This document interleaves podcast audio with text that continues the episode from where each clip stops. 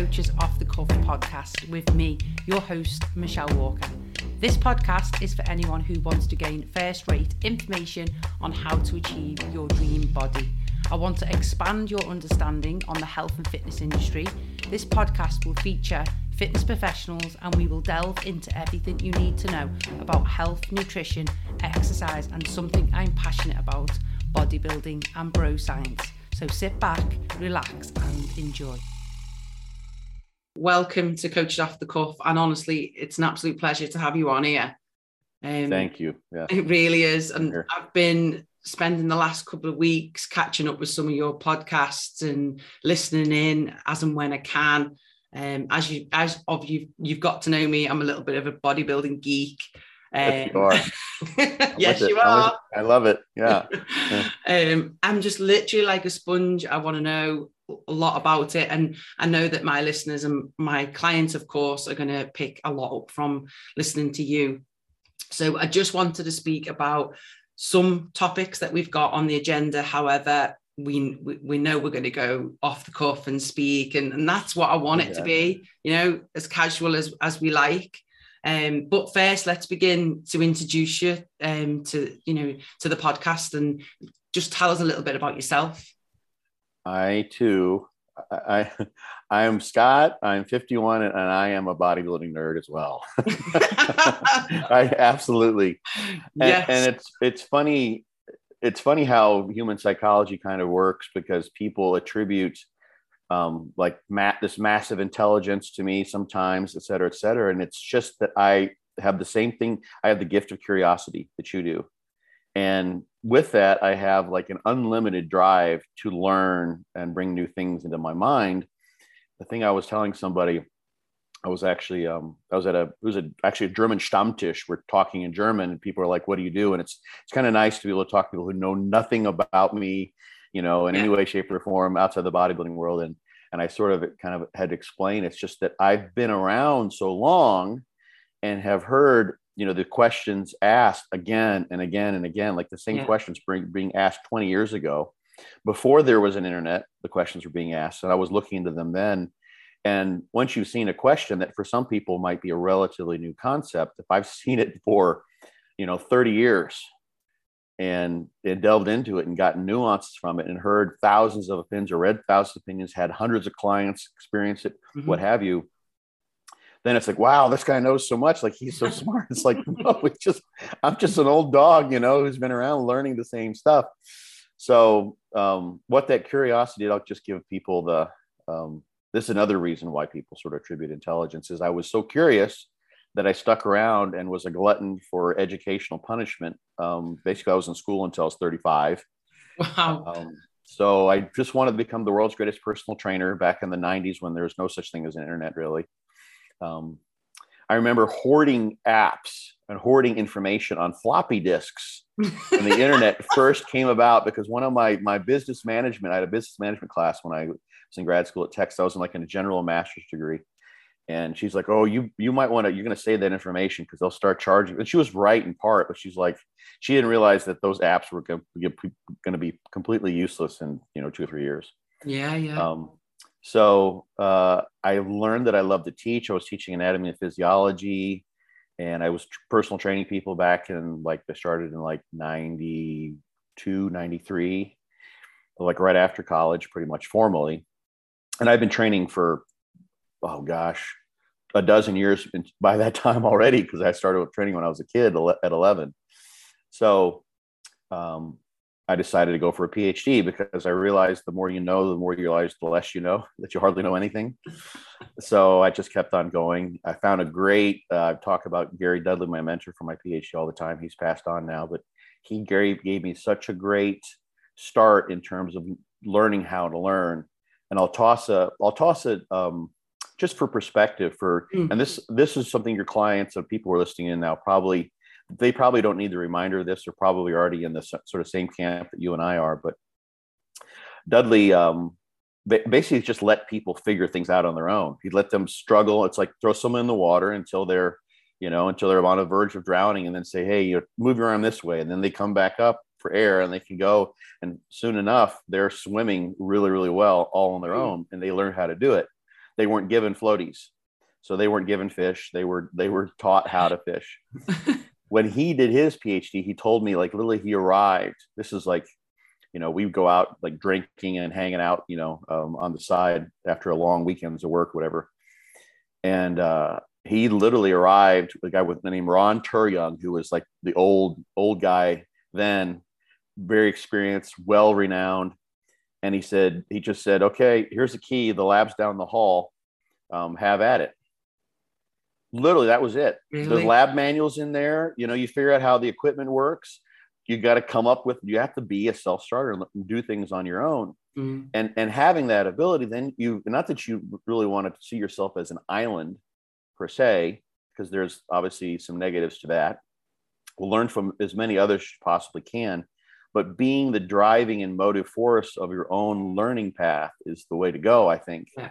Yeah. And if you've got a, a built-in dangling carrot like innate curiosity, well then then you're ready to roll. Then you're a machine on the learning on the road of learning. So along the way, I finished that. Um, I was a college professor for a little while. I owned a gym for like four years.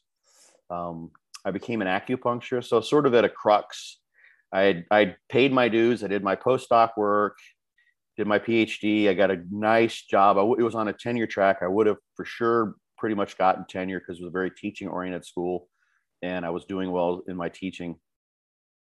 And um, but it was going to be where do you want to do with your with your extracurricular, so to speak? And I realized that helping people was where I wanted to be, and teaching, teaching was fine, but um, I thought, you know, PhD, and you got to watch out for this. I'm but I'm Dr. Stevenson. You may even said, maybe it wasn't you. Someone said something about we'll learn a doctor's viewpoint on this, and I'm not quote unquote a doctor. I'm just a PhD, but actually, sort of, I am. I'm an mm-hmm. acupuncture physician now, which is where this is going. Um, I was going to become an RD. I wanted to be able to incorporate nutrition and whatever is I was studying, whatever community outreach I was doing, and then that led me to realize that, you know, there's a there's a view, there's a possibility to become an acupuncturist, which is a holistic form of medicine where I can literally I learned body work, oriental body work, so I'm board certified in in Na, and there's herbals which is sort of the, the natural equivalent of medicine so sort of like a prescribing physician but you're looking at it from a holistic point of view. And nutrition fits in. So as mm-hmm. an acupuncturist you can do nutrition. Um, and there's also exercise. So qigong um, tw- uh, tai chi things of that nature. So i did that did that for a few years while i owned my gym. And um, since then the bodybuilding thing has just kind of taken off. So for the last roughly 10 years it's been mainly bodybuilding and writing the books and those sorts of things coaching people and lots of podcasts. Lots lots, lots, of lots podcasts, of podcasts. yeah. Yeah but i love them. It's just like geek out time. So yeah exactly yeah. So let's go into one of our subjects then. Um okay. we you know we've got quite a lot to talk about so I think I'm going to have clients sitting at the edge of their seat live, waiting to hear about exit prep. You know, what's your take on post show? And, you know, I want to them to hear what is happening hormonally to their, you know, because some uh, stronger than the others. Some might fall off the wagon a little bit and pick themselves back up. So, what is your take on a competitor leaving a show and what do you feel should be done? Uh, well, first assess the individual. Cookie cutter um, strategies don't necessarily work. Some, they'll fit somebody. That I mean, there's there's going to be some segment of the bell curve, so to speak, where they're going to work. Um, so first and foremost, the thing that's like right after you're done with the show, how many people are worried about what they're going to eat? And that's that's because simply you've not had that thing. It could have been like I don't know, you tell someone you can't use the spare bathroom ever in your house for the next three months. And like, like, so, but you have a bathroom you can use. It's just that it was a forbidden fruit of sorts. It was something you can't do. You're just dying to know what's going on in that bathroom, even though it makes no difference. If you, if you never would have used the bathroom in the first place, it wouldn't have been on your radar, psychologically mm-hmm. speaking. Mm-hmm. So that is something that is sort of setting in with people. And um, can I tell a funny story? Can I go on a tangent? Yeah, do on? it. Yeah, yeah. So this was my very first show, and I don't. Maybe she'll listen. I don't know. Um, so I did this with a person I was in grad school with. Um, she did bo- women's bodybuilding. This was a, a national show in '96, 96, 97, when we were in grad. We had to do this under the radar when we were in grad school because it would have taken away from our studies and our focus. Anyway, she loved candy, sweets, the sweet sweet tooth. She had multiple copies of the sweet tooth genes all over the place for her. so she had gone and she dieted. She dieted terribly. You know, she she wasn't sure she, what she wanted to do. She like doubted herself and went on the diet and off the diet. So she was eating like nothing but canned tuna for like two weeks before the show or something. It was ridiculous. Yeah, robotic. So she she set yeah she set herself up and but she went went to the candy aisle at the grocery store and bought like bags of candy because she wanted to make sure she had whatever kind she wanted to have after the show. So we got done. She actually was first, and I was at the very end of the show. It was a pretty long show. So she finished, she won. She was mm-hmm. super happy. Fantastic. She had a giant duffel bag full of bags of candy. She probably had like 10 or 12 ba- pounds of candy in her bag. And she just, well, she's just started snacking on candy while she's waiting for the show to go and everyone and everyone got to do a posing routine at this show. So it was like feel like four hours of nothing but but snacking on candy, like continuously. Oh, she was a, a picker. It's like I think I'll have one of those. I'm one of those. Then we went out and we had like you know went to a bar and get like a sports bar. Everything was open. Had a burger or whatever, and a beer, and she ate a little bit there, not a lot because she ate a lot of candy. And we were back in the hotel and um, went to sleep I woke up, I had to use the bathroom. I went to open the bathroom door and it was locked. And I'm like, okay, what's going on? I kind of yeah, look, she's not in the bed. She was see where this she, is going. she she actually, I don't know, I don't know if she had GI issues that were that bad, but she's like, she's like, don't come in. I'm like, I have to use the bathroom. She's like, you can't come in here. I've got gas that's so bad. Her gas was so atrocious that she locked herself in the bathroom oh because word. she was just out.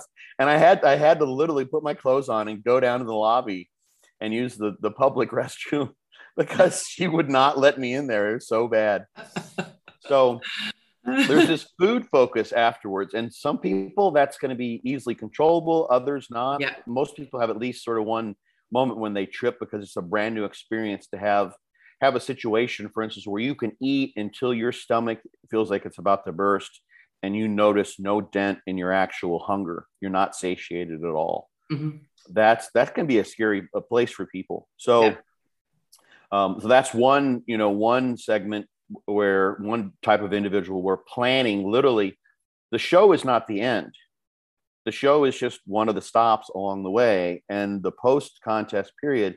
And this is why I have this as literally the first primary chapter in my book is of penultimate importance, especially for folks who fall into that camp. And many, it's just natural to think as the think of the competition as the pinnacle, so to speak, it's your arrival point. And many coaching plans even will only run. We're going to give you 12 week prep, and then you know we mm-hmm. get you there. It's like we're going to walk you up the top of Mount Olympus, and then or, or you know the Pikes Peak or what have you, at the top of the Himalayas and like, okay, I'll see you later. And your Sherpa just takes off. I've... Like, well, I got to get back down again. Yeah. You know, and ironically enough, like is when that's where you get sore is climbing, going down a mountain, mm. not going up. People who do the pike, there's a Pikes Peak run. There's a Pikes Peak marathon you can do here in the states, and people will train for that, and they'll train on stairs, or they'll use like a stair mill, you know, and those sorts of things but they don't train the eccentric so they don't get the protective effect and they get destroyed. Like literally, people have gone to the hospital with rhabdo and renal failure. So, anyway, that's an important, that could be the most important thing to plan ahead for and think about what you're going to do. Know what what demons may await you in terms of possible eating disorders or at least disordered eating the person might have know that you know what you're going to have a hunger that is going to be really outrageous. And a lot of that is obviously physiological. Mm-hmm. And your your leptin levels will be just, you know, down. Like if you're a woman who's lost her menstrual ovarian period mm-hmm. cycling, then that's going to, you know, be kind of coming that can come back with a vengeance in very odd and unusual ways. You can have really a very oligomenorrheic type pattern. So it's just to know, be able to step outside yourself as a third person, say, okay, things could be very, very wonky here, so to speak. Yeah afterwards yeah. and just realize that this is a normal wonkiness.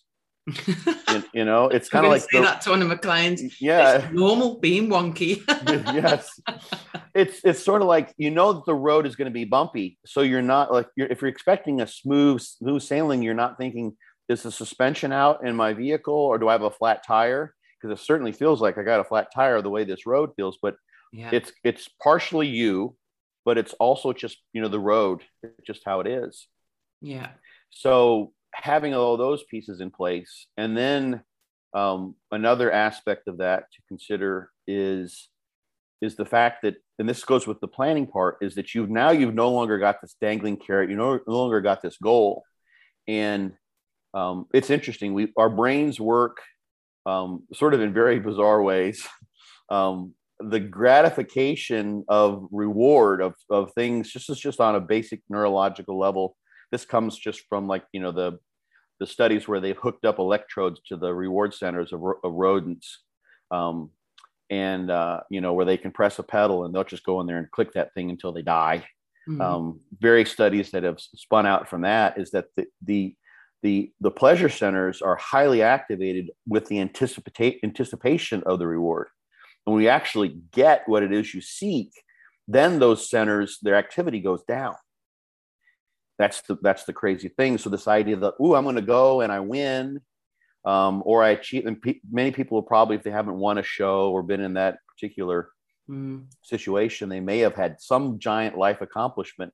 And very oftentimes, it's like, oh, okay, well, that didn't like fulfill me in the way I thought it was going to. Like my life isn't now up to a, a higher level. And that's a basic neurological phenomenon. That's what sort of keeps our brains working is to ha- constantly have a dangling carrot in front of us. Um, people can look up the hedonic treadmill too if they want to, and, and that's a psychological phenomenon we can get into if you want. Okay. But having a, a, a surrogate um, carrot that dang- that you're dangling that you have in mind, off-season goals or something that you want to do, be, places you want to be, particular goals, a month or just two weeks mm-hmm. or two, three, three months after the show can take the place so when you when you've got the, the show carrot vanishes and you got your placing and you're very, very happy, it's not this, oh shit, you just fall completely flat. And now guess what? Your pleasure centers, they want they need satisfaction. They need something. Um, I mean, this is this is why like people when people go on in, in relationships, they'll go on, they'll rebound. You know, they're on the rebound and they go out and they just have you know crazy sex things they wouldn't normally do, but you know they've they've got there's somehow they've got to replace the activity that was there in that relationship. So just being aware that that's sort of how our brains work we can we can we can be proactive and set up intermediate goals after the show. So that's like and that could make that could manifest in multiple ways. It could be some people do it if especially like a bikini competitor can do this really really well as opposed to maybe a high level bodybuilder. It could be we're gonna i've got a mud run that I'm going to start training for three weeks after the show, you know, or a CrossFit type competition. And if they can mm-hmm. do that without getting injured, um, or powerlifting, even if they need to put on some size, okay, you know, I'm going to, but I need to keep myself under a weight limit. I'm not going to go from, I'm, I'm, I'm 120 pounds now. I'm not going to try to go to the 198s or whatever, um, whatever the, the limit might be. So something that will that fits with the idea of not having a massive rebound after a show that's unhealthy, um, and then you've got something new to do that's like wow this is something good. I've got another thing that's left in my life. Bodybuilding or competing physique competition isn't the end all be all. It hasn't literally um, without that my life is void of yeah. meaning and a dangling carrot so to speak. Yeah. So i can ramble on more. I got more on this go for it. I, I, I think uh, it's just an interesting point that you make. And never really put it like that with the you know we've always got something to aim for whether that is coming out of um, pro show into off season. I think that's just the hardest part. I think it's important for us to, you know, rightly point out, especially new competitors, that you know the prep bit is easier than the exit prep. You know that that is is so easy, isn't it? To you know mm-hmm. beat yourself up about having something that's not tracked or going out and having a social meal with you know your friends because they want to celebrate your win but then they're sitting there, you know, shaking in the boots because they're having something outside of what the, the norm is. So mm-hmm. I think my point this week, especially to my clients, was the fact that it's okay. You're not acting, you're not acting like a bad schoolgirl. You know, you're you, you know, you're acting, it's normal behavior. And it doesn't right. mean that you've thrown away your your, you know, everything that you've earned by just having one meal. So I, I think it's I just want to educate because I'm, I'm an experienced athlete and I know that you know I know all of this, but that's easy for me to say. But trying to portray that to especially first timers, it's quite hard. Yes, um, and just just to know, like you said, that, that you're, you're gonna you're you're a beginner, you're gonna make mistakes, mm-hmm. you know, and it's okay. There's the abstinence violation effect, which really plays a role here, and you may have heard me talk about this before. Yeah. Um, so that's just for those who haven't heard me or, or don't know of it. So it kind of comes, the, the quintessential example is the smoking cessation um, situation where someone's been smoking. So they're trying to abstain from something. In this case, the competitor might be trying to abstain from meals that are off, that are cheat meals, that are not on plan, so to speak. Mm-hmm. And once you've violated that abstinence, there's this psychological phenomenon where you just kind of say, oh, screw it, fuck it, I'm going for it. And then you just think the one meal has ruined everything. Yeah. And you just, you just lay in and you lose control, so to speak. And the thing is, you know, and depending on the person, the idea is, is, you know, you, you got to think about the big picture. Where, how do you want to live your life? Where do you, where do you, where do you drive gratification? And some people, I mean, at one end of the spectrum, we can we call this pathological, but people have OCD and they need to have absolute patterns and structure about everything. And mm. you know, when it's getting in the way of your quality of life, then that would be considered pathological. I think, at least in my my mind. But having some level of patterning and regularity makes sense for many people. It's just we want to have structure in our life. It's yeah. it's, a, it's a characteristic of our brains to mm. seek that out in varying degrees. So it's okay to have a pattern in your diet.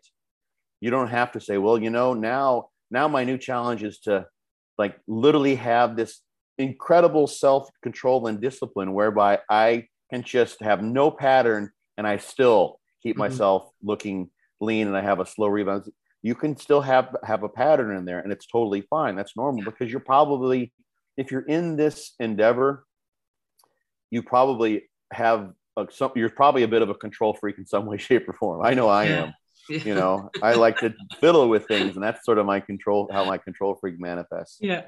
The way, um, just to kind of get in the nuts and bolts, because it keeps on popping into my head, the way that I typically address this is I use the accounting practices of nutrient timing. So what I what I typically do there, and I've explained this several times. This is in my book. It's in actually both of my books. I use the same kind of approach, where and you've got you, there's kind of two things that happen with this this it's just one way to skin the cat. It doesn't necessarily have to be this way for everyone but is i will keep people it depends on how many times a day they how many times a week they train but for someone who trains four times a week like with fortitude training or three times a week this works really well. It can be done differently. If you train let's say you train six times a week which could be mm-hmm. the case you may have three days a week that are the muscle groups that you're trying to prioritize bringing up this is the goal you set for this off season. And on those days you're going to have higher caloric levels. And those will be the days where you also go out and spend time with family friends maybe try to repair those social connections or family relationships or other relationships. Because yeah. food is a centerpiece of our social world from, yeah, for many absolutely. people yeah. So you would then let's say it's you know four times a week you train and three of those days are going to be big bigger food days and the other day is you know it's like it's a calves and abs and arms workout or something like that. So it's not that big of a deal. You would keep your diet as you come off of your competition into your your post contest period pretty much the same yeah. on those non-training days. And then add in an intra workout if you're not using one um, which is nice because that will cut back on some of your post workout hunger.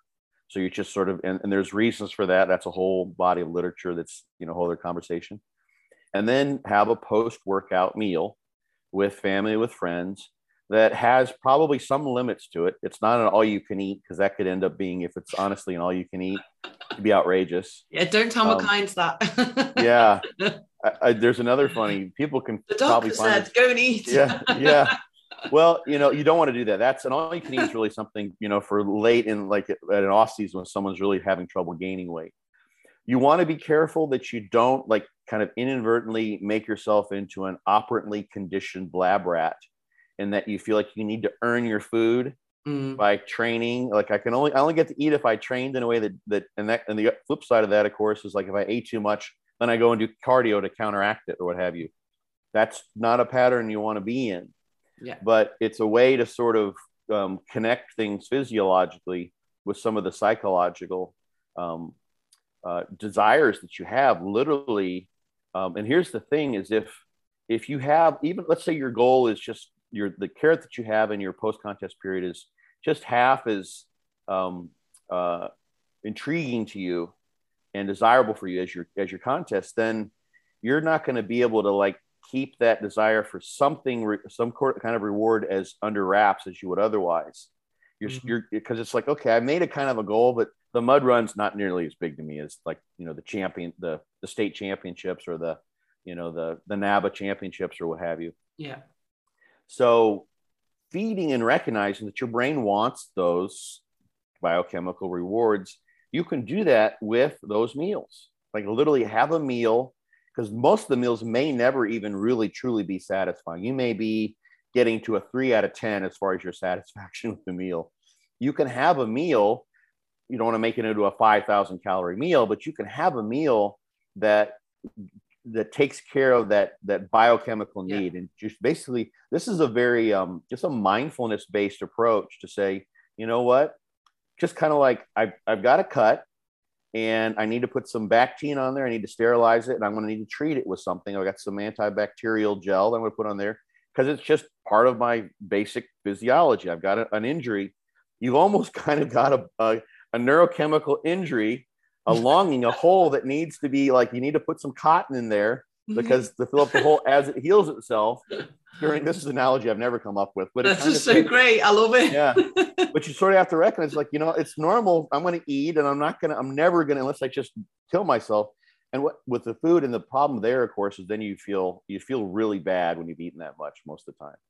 It satisfies the brain for a while, but like if yeah. you're that in that overstuff, which probably about half of America is today because it's just after Thanksgiving here. That's not a fun place to be at all. That's no. awful. Um, yeah. And as as an aside, most people, it's sort of like you need to learn that the hard way. It seems like most people will. That's a good thing to just remember, be consciously and be be aware of that. You know, if I really just if I did what I'm longing to do, I felt horrible every single time I did that. Yeah. It never worked out that I just felt great. I mean, every once in a while, maybe it will, but recognize that your brain is you you this is one of the sort of dangers of the sport is you're pushing way past way below your set point or settling point mm-hmm.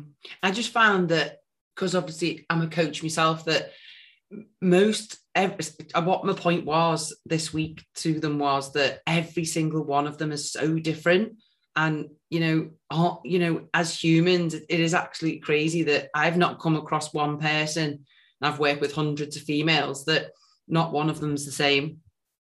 Okay. so we okay we work with the same principles we head towards the same protocols as coaches but they're all very different. So because of social media now what they all tend to do is they all compare each other with it. You know, they, they literally compare with the next 10 girls, or she's doing this, she's doing that. And then they go off the rails with their own mind because, you know, they're not concentrating on them.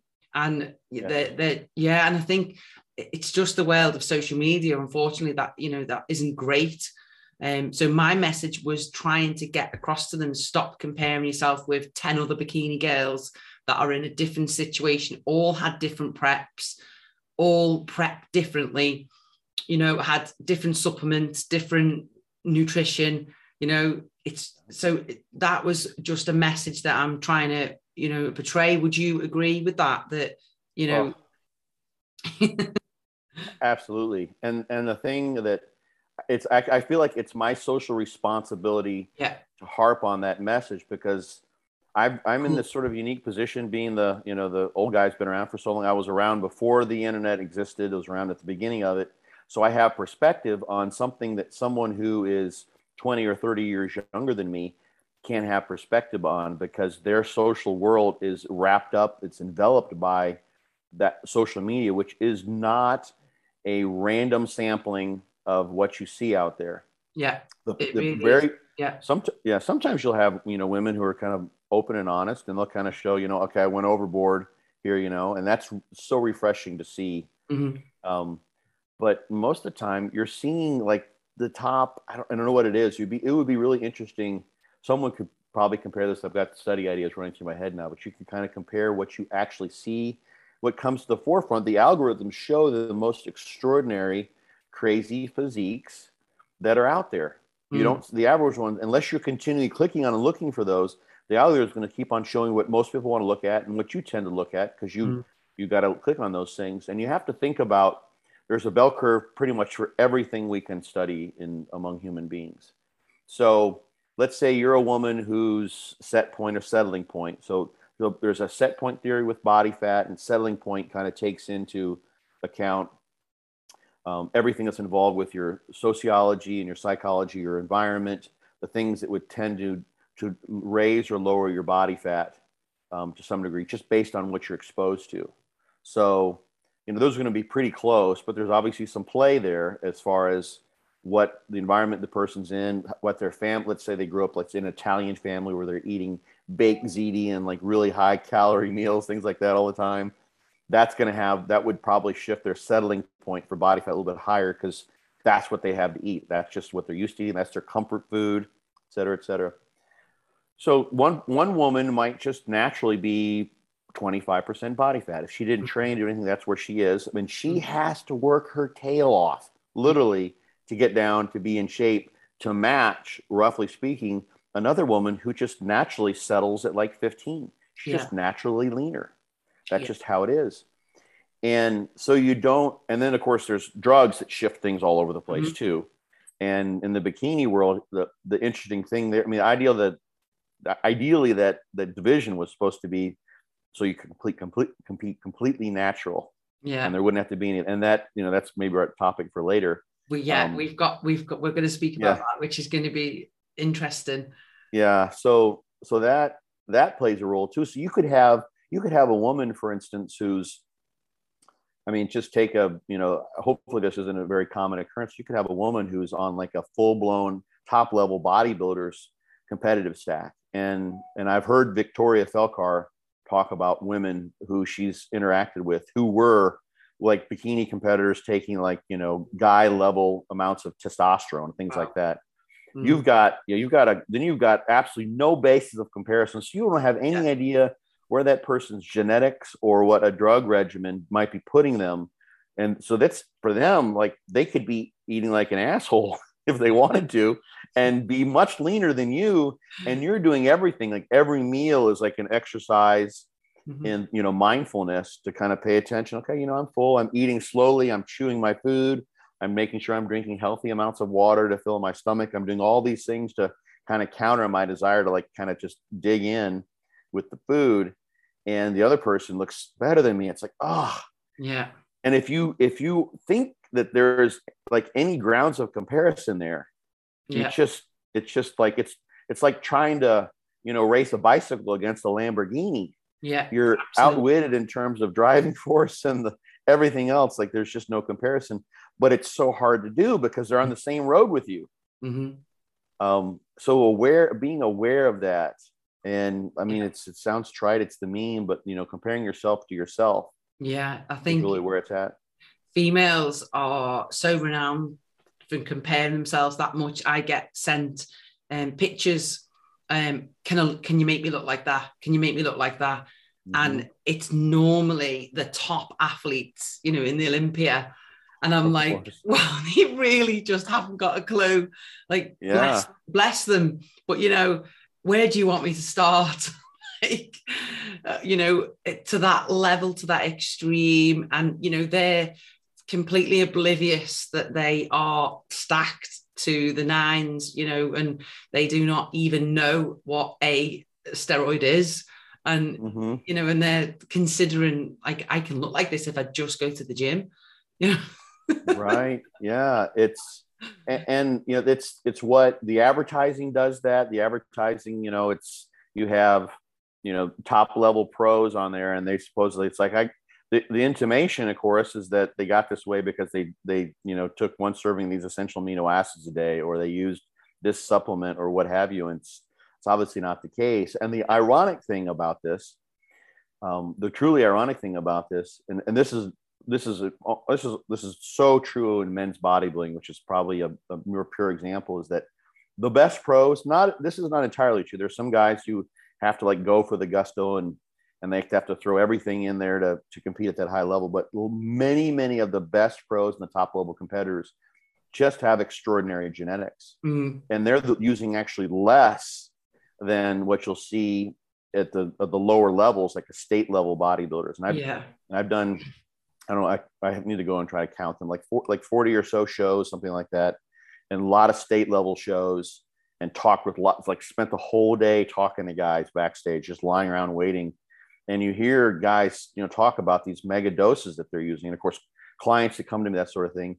And then i've you know worked with some pretty high level people and, mm-hmm. like had some training partners and people that that are much better bodybuilders than i could ever be. And they don't know anything really about gear. They're just really good and like doing crazy things that wouldn't even have actually improved their physique. The doses are that small. They're just like i got to use this. So and I don't like injections, you know, so I'll just use the littlest amount of can. And it's like, and you're almost, you're like, you're that far from a pro card. Those sorts of stories abound. So the genetics really rules the roost. And genetics, there's an overlap between those genetics that make you a responder to exercise and training and have your body fat at a lower level and give you the, the skeletal structure, which is so important in bikini too. Yeah. You know, just the natural shape and your body fat distribution, just being naturally where it is. Yeah. I'll, I'll, I'll tell you this, like this, this is an example just um, at one end of the spectrum. There was a woman that I used to see, and I, I, don't remember her name. She used to do a lot of the shows back in Arizona where I did multiple Mr. Arizonas and various other the other shows that are there. And uh, she um, she was an older competitor. She'd been at it for a while. Her upper body was absolutely shredded, wow. like wicked badass shredded bodybuilder. and her lower body looked like it belonged to someone who spent the day sitting in front of the couch eating Doritos. Wow. And, and like she had like resistant cellulite there. I mean, the muscles were big. It's not it's not that bad, but she had an inch of thickness of subcutaneous fat that you could see. Like you have that. I mean, it was one of those things where maybe she eventually had it liposuctioned out. Right. But it was incredible to have that. So you know she suffered, so to speak. Yeah. She pushed to get that lean. You could kind of see, but her lower body just wouldn't go away. And I don't know, you know, there may have been some things she could have done otherwise, but that was, it was such an incredible disparity. That's just how her body fat was distributed. That's just the card yeah. she was dealt, you know? Yeah, it just comes back to again, we are very individual, and bodybuilding is very much, you know, eh, like exploring. You are your own, your own project, and you know, yes. when you start working with a new competitor, and especially from a coach's point of view, it's so important to obviously get to know that physique, that person, how they work, and then mm-hmm. that's when the results come in. And uh, you know, I guess that that's what you're saying. You know that everybody's so different. We've got to learn from each prep. Yes, and you know, as an aside, too, sometimes people will mention that um, uh, you know the coach gave me a generic diet or gave me a mm-hmm. generic mm-hmm. training protocol yeah. right off the bat and that can be that's just a probe so to speak that's a test so it's like okay you told me this you said you did well with this you did well with this you may have a client who just that's why they're coming to you is they, they haven't really they don't have the type of mind that pays attention to those details or they're not knowledgeable enough to know and recognize when something's working or not working or maybe they feel like nothing's worked so you're just like, I don't know even know what to go with here. There's no obvious thing. A, a, a decent strategy. Some coaches use this use this intentionally. That's that's those are the ones I'm talking about now. They give a generic training program, generic plan, and mm-hmm. they try something just to see how you respond.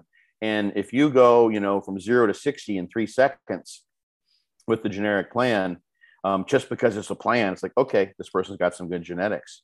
And if you throw that, what normally would be for your average person, a diet that's going to work based on everything you know, and they gain two pounds and they're supposed to be losing, it's like, okay, so we're gonna have to we're gonna have to really work around here and figure our figure our way in um, into the situation. So so don't like always be willing to ask questions. Not a problem for mm-hmm. anyone watching now because they've got you. Yeah, you you're willing to answer. I'm sure you love to talk about this stuff. yeah. So I know I do. I do at my, at my check-ins. I like it when they ask because I yeah. have like a, a question. What do you want to learn this week?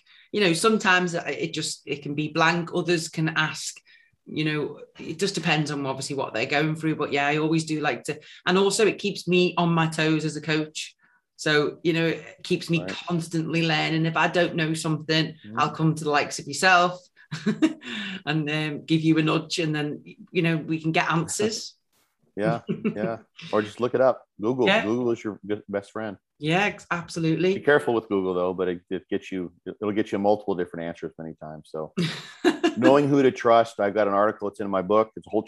The last chapter of my book is is basically on how to be a critical thinker in bodybuilding. Yeah. Um, yeah. And then I have an article on Elite FTS. People can go and read. It covers a lot of that information too. Um, yeah. So that's Amazing. super important. Yeah, yeah. Um, another question. Then we're going to talk okay. touch. We'll talk about PEDs at the end. Um, but I think if we talk about nutrition timing, um, mm. one that you love. um, I'm just literally desperate to know like the ins and outs about um, carbohydrate windows with training and how best to optimize your training through nutrition. Mm-hmm. So, you know, where would we start with that? Like, you know, take the floor and, and answer that question. So, context is everything mm-hmm. in these in these situations. So, um, the idea of people think of nutrient timing and, and first and foremost people think of using an intra workout you know that's just you know that's timing your um, the food the energy provision the carbohydrates, of course amino acids to help with the recovery and the stresses you've just imposed from your workout it gives you a window of opportunity to more rapidly replenish glycogen so if you're in a carbohydrate restricted because you're in a calorie restricted place in your diet. Yeah. And you want to make sure you've got glycogen levels as full as possible, which is going to help with performance in the gym. So you're not bonking during your sets.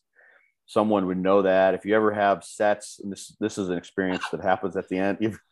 You're laughing. You just heard say, about this. You just say bonking. bonking. Yeah. Oh, yeah. Okay. Yes. so the, the, the, bonking term comes from uh, the endurance literature. So probably some of your clients have been run marathons before. Mm-hmm. Um, find a lot of bodybuilders, you know, have been in, in, endurance athletes. Triathletes are maybe the only athletes that are crazier than bodybuilders. They're just they're an ultra endurance athletes. So uh, there's a bonking phenomenon that happens really. Um, it's really interesting. It happens relative, relatively reliably, where running a marathon at marathon running pace, lactate threshold pace for your average person, um, even if they've glycogen loaded as much as they can, super compensated, they'll end up somewhere around mile 20, 21, 22. Like before the race, they'll run out of glycogen. So, glycogen and carbohydrate is a fuel, glycogen in particular, because it's readily available inside the muscle cell, is a fuel that you can use at faster rates to allow you to move, run, or cycle if you're doing an event that lasts roughly that long um, at higher outputs of energy.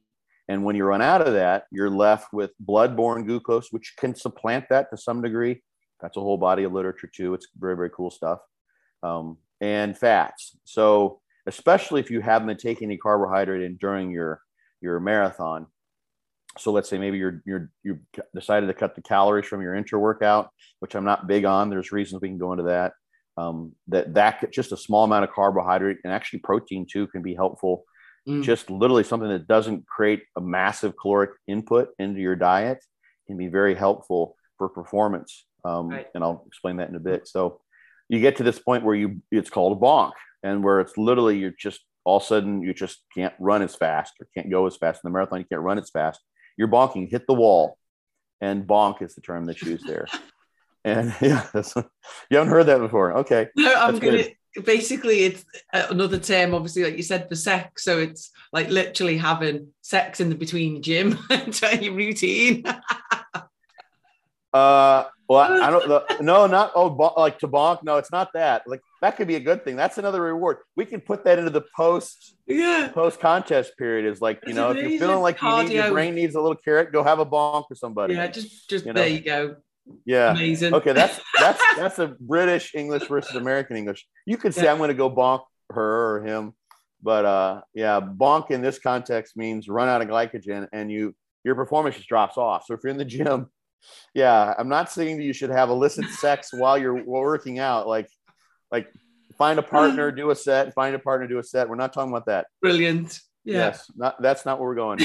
it's the situation where you've been low on carbohydrate and you literally you you get into your set and you're like, okay, this feels like a 12 rep set, and mm-hmm. you get to rep nine, all of a sudden just it won't budge. The it's like it's gone, and that's that. In my my best guess is that's a fuel supply issue, mm-hmm. and um, there's actually Greg Haff has done a number of studies showing that glycogen supplementation during resistance exercise can help with performance. And that's probably because the glucose coming in can help supplant um, the rate of carbohydrate oxidation and, and anaerobic glycolysis in particular. Mm-hmm. Um, so you can drive ATP at a faster rate and support higher performance um, during uh, when you diet it down, your glycogen levels are getting to that low bonkable level where you may be where nobody wants to bonk. Yeah, no, there you go. That's the problem. Nobody wants to bonk. So this is this is yeah. We don't. You actually the, the selling point would be how to bonk while you're deep in a diet, but we don't want you to bonk. So we're going to lose listeners here. I know because I'm not I'm not addressing the topic that's really the best selling one. But mm. so um, taking in some carbohydrate, you can actually replenish glycogen in your workout during your rest intervals. They see this with high intensity interval training, for instance. Right. People are taking carbohydrate, the glycogen will go down, and then there'll be a minute rest, and glycogen levels will climb back up. And some of that's from the, the lactate that's floating around, some of it's from the glycogen. So, back on the topic. Mm-hmm. Um, normally, there's intra workout, there are studies, and some of it's just cherry picking, but there's studies that demonstrate that even when the total number of calories are the same over the course of a day, simply shifting them into a, an intra or a post workout position during mm-hmm. your day can elicit greater gains in muscle size, muscle hypertrophy. Mm-hmm. That's a function of probably the insulin being around, which is anti catabolic and can be anabolic in the presence of amino acids. Insulin also drops down cortisol. There's a study, um, Tarpenning was the first name those two are antagonistic and cortisol is a long acting steroid hormone. If you can prevent a higher elevation of cortisol this is my guess as to how this is working mechanistically you can avoid those long acting catabolic effects of cortisol which would be counter to building up more muscle tissue. So the individuals who had the greatest suppression of cortisol or the least increase in this particular study had the greatest elevate increase in muscle fiber size over like a 12 week training study. So that's that's um, um, there's a whole talk that I give on that one. I've given that a few times, given it for charity. I've given it a bunch of times. It's, it's yeah. out there. I think you probably yeah. find it. Yeah, I'm listening um, to one at the moment actually that you were on a podcast with as well. So I'm still in the middle of that one. That's quite okay. in, a really interesting podcast. Um, yeah. Yeah, it's really interesting but, nutrition time and it's it's hard, isn't it, to get right? But what if you've got um, a competition client that is like in the latter end of their prep? So would you say saving the carbohydrates before you know the before they train, after they train? Say, for example, as harsh as 50 grams of carbs all day. How would you address that to optimize their training? So the things the things i would i would look at various things. So where i was kind of going in, in some degree is nutrient timing is also things like protein pacing like having your protein spread throughout the day. Mm-hmm. Arciero's got some literature showing that's important for muscle size. Um, what you have in the last meal of the day can be really important. Carbs will help many people sleep yeah. And if you have your carbs early in the day and then you you you know you're getting 2 hours of sleep because you're starving all night long, yeah. whereas you can have a slightly larger meal before you go to bed with some carbohydrate in it and you can then sleep better and feel better, that may overall give you a better level of performance. You're less stressed, so there's less cortisol. You'll feel better. Gives you kind of something to look forward to. So you're, you're creating intentionally a dangling carrot you know, knowingly, um, yeah. you know, consciously creating a dangling carrot. So 50 grams of, of carbs a day, if that person, let's say, um, feels really, they're going to be in ketosis more than likely most of the time. Um, if those 50 grams are coming from, chances are they got some veggies in there. So we, you know, they're going to be eating a good number of veggies and those sorts of things. But let's say they've got like, you know, 30 grams of a complex carbohydrate source that's going to, you know, elevate their blood sugar. It's going to taste good and be a nice sort of a food reward. For a person who um, feels great in ketosis and they like cruising through, the, they can work work out through those, and they and they like you know having like a, a steak with some asparagus and a, a salad post workout, then they wouldn't need those carbs. That's fine yeah. for them. Yeah. Some people might feel better, and this is it's really interesting. Some people want if they have a little bit of carbs for their workout, their workouts are much, much, much better. Mm-hmm. Some people feel better in ketosis. They feel normal. They feel great in ketosis. They can just kick ass the entire time. The energy levels are very high. Um, for those for those folks, like a ketone salt, a keto mm-hmm. ester actually would be a good approach. And some people feel they note they notice probably a psychological effect, which leads to a true ergogenic effect by taking those And So they might actually supplement with fats as opposed to um, using carbs around a workout. Yeah. Because they don't need to be bumped out of ketosis um, for their workout, but some people do. Yeah. So, yeah. Um, and it depends on, um, of course, their general food focus and inclination. So some people might be like, you know, I don't care if I don't have to eat any carbs the rest of my life. I want to win. You know, so they'll put they'll put it wherever would make the most physiological sense in that case, an intra workout seems to make make sense uh, the most for me because this could be a situation where they could be bonking during the workout. Um, I got to come up with another word for that. Now I keep. No, so I'm seeing that in my own head now. It's like get back in, get back in the squat rack. Get, get leave her alone. You need to be over here. It's your set.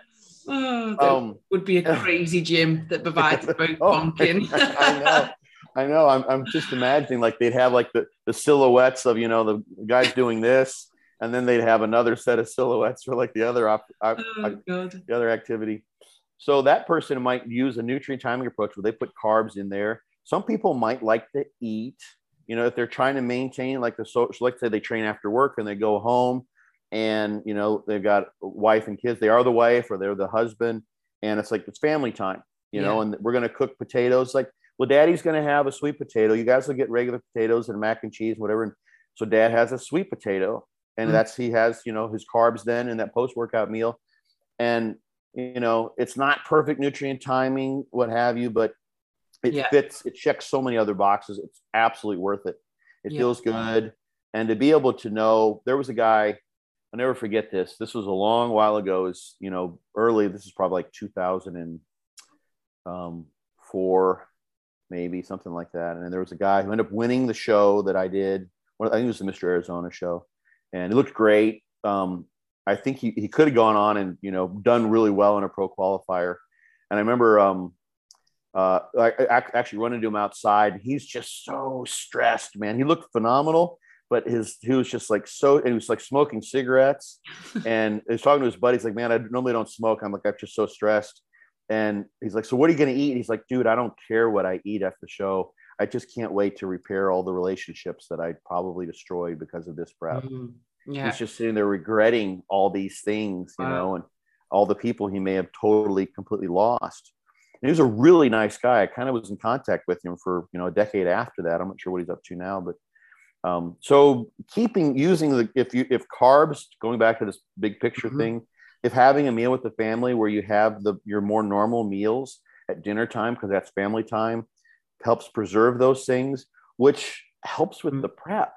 Yeah. You know you're dieting down and you're like every day when you come home post workout you're there with your family and you get to you know um, you know zoom airplane zoom the, the, the potato into your kid's mouth you know here you go. And, and daddy's gonna have some too. Mm, feels so good like getting to do that and have a little bit of normalcy, so to speak, interjected into your life, that's just invaluable. And then you can maintain that.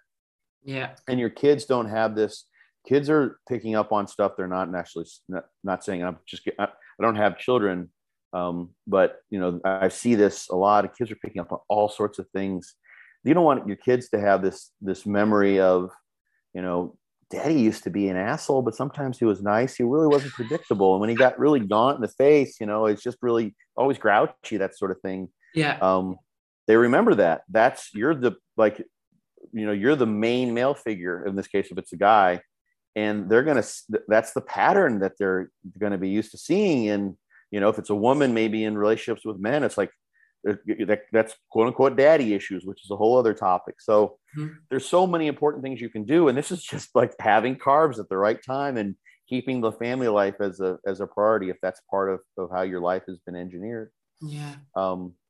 So yeah, it kind of depends on the person. Absolutely, entirely. Obviously, you know that scenario with the with the with the man coming home from work might not play a role whatsoever for a woman who lives alone, has no children, um, is highly driven, but has horrible insomnia. Well, you're going to have her have that bigger meal, a comfort meal, maybe, or just because she knows that those carbohydrates help her sleep, and the data suggests that in general, yeah.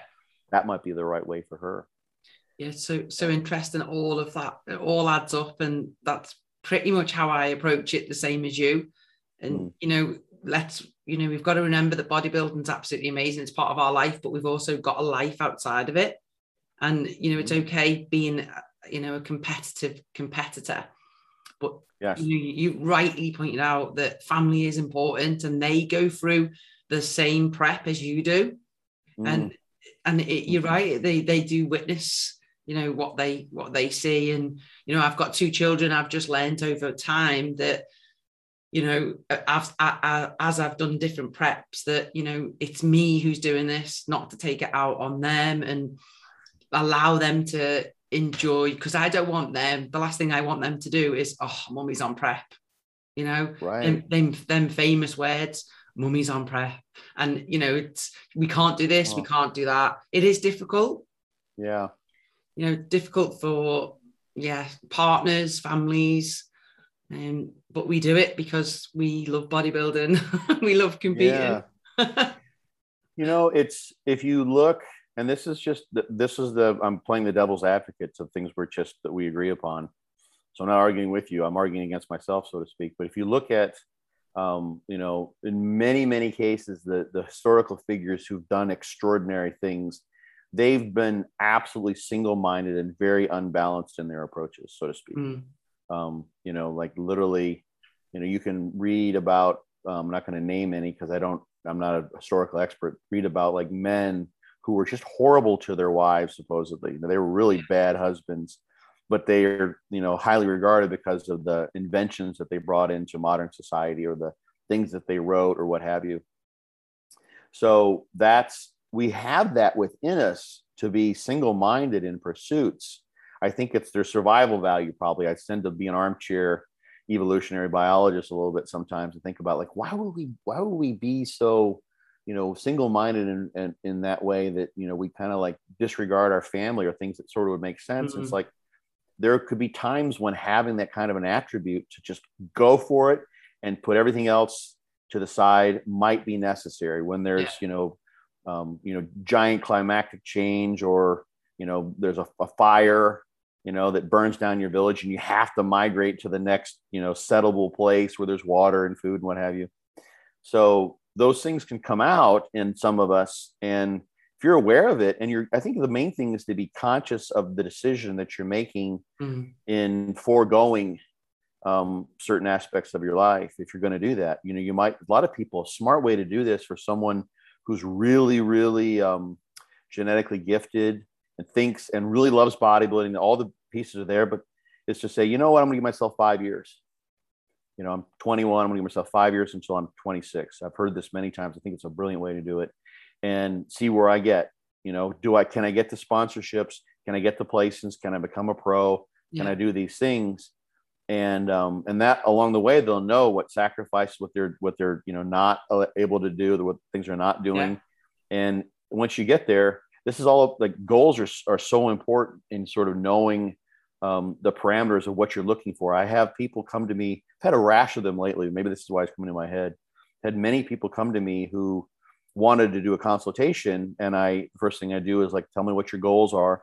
let's make these i want to like be measurable concrete um, and something that has a given time frame so you know i want to be um, you know i want to be a social media hero like okay like that's fine you know social superstar or whatever so what does that mean to you? Is that 10,000 followers? Is that 100,000 followers?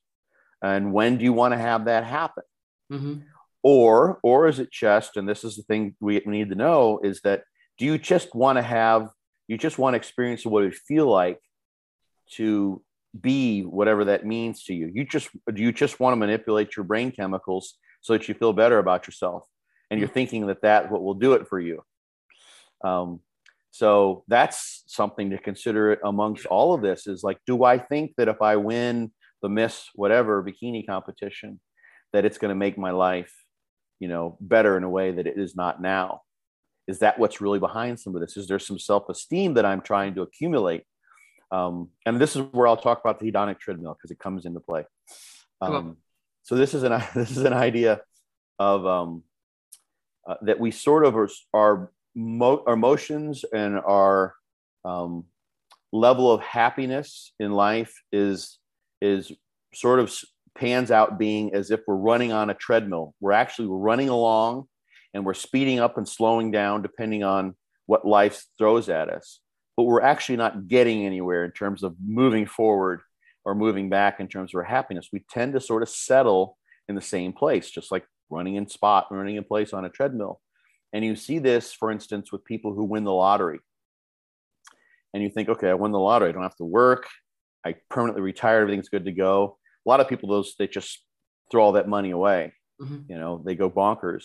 But their level of happiness will come back down to where it once was beforehand. They'll have a burst of happiness and joy, and then it comes back down. Yeah. And I saw this very frequently um, I saw this at least, you know, many cases when I was doing some of my postdoctoral research with people with spinal cord injury. And I saw people who literally went through just devastating life circumstances. There was a young kid who had a spinal cord injury while he was wrestling, and when he was in the hospital, his house burned down. So he became paralyzed and homeless in a matter of, you know, six hours. Wow. He's, you know, young, he's a high level wrestler, everything's kind of going for him, and all of a sudden he's got nothing. There was a woman who was in a wheelchair. Um, she got in a wreck taking a family trip for a vacation, I think, and her husband and both of her children were killed, and she was left paralyzed. She was the only survivor. She mm. was the most positive, upbeat person. I wasn't faking it. Like she was just, that's just how she operated. And it was a gift to be wired in that way. I think mm-hmm. she also had a, something she had to overcome but her treadmill brought her back up to her level of positivity. And this is not, you can't become more positive and gain wisdom and that sort of thing over the course of a lifetime, but um, it's just being aware that there's that phenomenon that if you're thinking that one life achievement per se, this does happen for some people, very rare ones. Those are the ones we know about. They're the champions who became known as champions, and it probably carries them through. But there's a lot of people who've won all sorts of things and had all sorts of accomplishments, and sometimes it's even sad. You know, we'll say, you know, here's my picture from 12 years ago. This is what I look like. And it's like, it's like, okay, you know, but how do you do you really how do you feel now? You know, mm-hmm. so who are you becoming along the way? So having those things kind of in place, I think, um, in your mind to know that, you know, I've got family life, I've got the my yeah. priorities straight, and like this winning this show is so it could be like you're driven like you know Isaac Newton or Einstein or um, you know name some inventor or some scientist who just was just crazy as a lark you know a beautiful mind type of situation and they accomplished incredible things but there's a certain price that's paid for that yeah. so to speak yeah. and is that chalice that golden fleece at the end of your journey the bodybuilding the prize the trophy whatever it might be or just knowing that you're, you know, miss like name the county, you know, in in somewhere in Great Britain. Um, is, is that going to be, you know, for you something that's going to move you up in terms of life happiness and status? It may very well be for some people who do tremendous transformations. It may be the step that literally changes your life, and that's just awesome. Mm. But you just have to, you know, be aware of what it is that you're seeking. Um, and I'll toss one more idea into this little rant. Mm um, and I've mentioned this one a lot, but it's valuable and it plays in in a way that I never really connected it before. When I was at Georgia doing my PhD, there was a guy there, Rod Dishman, who was the foremost expert for decades in exercise adherence. I'm, you, I've mentioned him many times. You may have heard me. Yeah. And um, he, uh, I'm like, okay, I'm going to learn all the tricks to try to get people to exercise, just like hypnotize them into loving exercise, and they'll do it forever. And um, you know, when it comes down to it, there's research suggesting various ways you know social support and reward systems and things like that that will get people to exercise. But his basic conclusion and this is why i sort of left that area of research is that we're we're creatures of immediate gratification. Mm. so we're looking for like kind of what feels good in the moment. And we can delay that gratification. And if you're looking for like a delayed gratification type of response where the longer and the harder you diet yeah and, and i've done this like this is speaking from from experience, like decades of doing this, literally. I think if harder I go, the more the more it hurts, the more I give in, the more I suffer, quote unquote. The better the reward's going to be. The greater the high is going to be. The, uh, the deeper the lows, the greater the high. Ooh, that's that's a that's a tough one to play that game. those highs go away really fast. The anticipation is where you get the reward centers activated, and the immediate gratification is gone you know um, when you know the next the next like especially two weeks later if you do a post contest binge and you look like you didn't diet and it's like so hey where you been? I haven't seen you for three or four months. Like oh i was dieting. I won the you know miss manchester or whatever. It's like oh you did? You look you, don't, you look like you got stung by a wasp and had an anaphylactic reaction you i don't okay how'd that go how'd that work out for you so that's important to have and i don't know how many people that uh, directly applies to, but it's mm-hmm. an important message, even if it helps one. one yeah, definitely. Well, it is funny that you mentioned about Miss, and because I did start my career um, in the pageantry, so I actually was Miss Great Britain. Um, oh. And I was Miss England too. Oh, this is awesome. Oh, good. I can't wait to hear what you think. This is yeah. amazing. So I actually did represent our country in the Miss World um, competition when I was 19. So yeah. it's funny you say that. So I came off the Miss World stage and it was a bit of an anticlimax because I know I was only a baby, I was only 19, but I'd just competed in the best show ever, you know, the, the highest, the highest you can go. Um, as Miss England and Miss Great Britain. I'm actually the only queen to have ever won both titles. So it's quite a big thing. You say that it's so funny. Yeah. I actually thought you knew. uh, no, I didn't. No. Yeah, I didn't. So, I hope I wasn't sticking my my foot in my mouth. Yeah, it's so funny. So, you know, when you do achieve something so massive as that, and then you you know you come off a Miss World stage, you, I expected you know this to happen. This my life was made, my career was made, but actually it was no. You've competed, and then you know and then I carried my career on as like into fitness and health and they they so I'm now talking about it it was 20 years ago so right. we so 20 years ago you know I, I, was on that stage and now I'm a competitor in bikini um and and yeah not, I've still got the titles I've still got my sashes I've still got my crowns but right you know that that's it we've achieved it and I'm showing my kids the pictures. Yeah. look what I look like 12, uh, 10 years, 20 years ago. Um, but yeah, you know, and now I'm chasing a title which I can't grab. Like in the bodybuilding industry, I'm still uh, chasing to be a champion. Um, mm-hmm. But it's funny you say that. Like, I think when I do become a champion, because I will. So when I do become that champion, like I think I'll just grab grab the trophy and go, thanks. I've been I've been climbing for this for like four or five years. and uh-huh. and then and then what, you know? So it is you have got to have that goal. And if you don't have that goal, then how can you steer your ship? You know, and I think it's important yeah. to, you know, set them life experiences as well with the goals and you know where to go. Yeah, you have a. Oh, I want to now. I want to turn the top, turn the tables here and start interviewing you, um, because go for it. What, what, that, what that is like, you are an exception where you reach the absolute pinnacle, and that mm-hmm. that has redeeming redeeming value. I mean that because you mm-hmm. can, and it's it's I mean it's nice. I don't. Um, I it's funny. I, I gave away about half the trophies that I have. Um, uh, just because I was told they were going to go someplace where kids could use them, like just for like trophies that they would have, you know, for like at the YMCA and that sort of thing. but um, I kept, the, I was hoping that someday I would have someone to kind of show that stuff to, you know, but so far it hasn't happened. Um, but you can do that. But so many people will strive and strive and strive, not knowing that, and, and, and especially in a beauty pageant, mm-hmm. you're a beautiful woman. If you weren't, you wouldn't have won those things. That's just all there is. And it wasn't like you, I mean, who knows? We can think of this in a spiritual way, but you were born with certain gifts that allowed you to get there. Just mm-hmm. that's how it is. And that's not going to be the case for many of the competitors. So imagine if, um, you know, they forewent all these things and didn't went didn't win, which is most most people. Like that's yeah. the majority yeah. among the thousands of people who were vying for the two titles that you won. Mm. Um, you know, you're the only one who, has got two. You're the only one ever to have done that. Mm, I know it's um, it is really cool. But yeah, it was such a shock when I went into the bodybuilding industry because I was so used to winning and at the top level.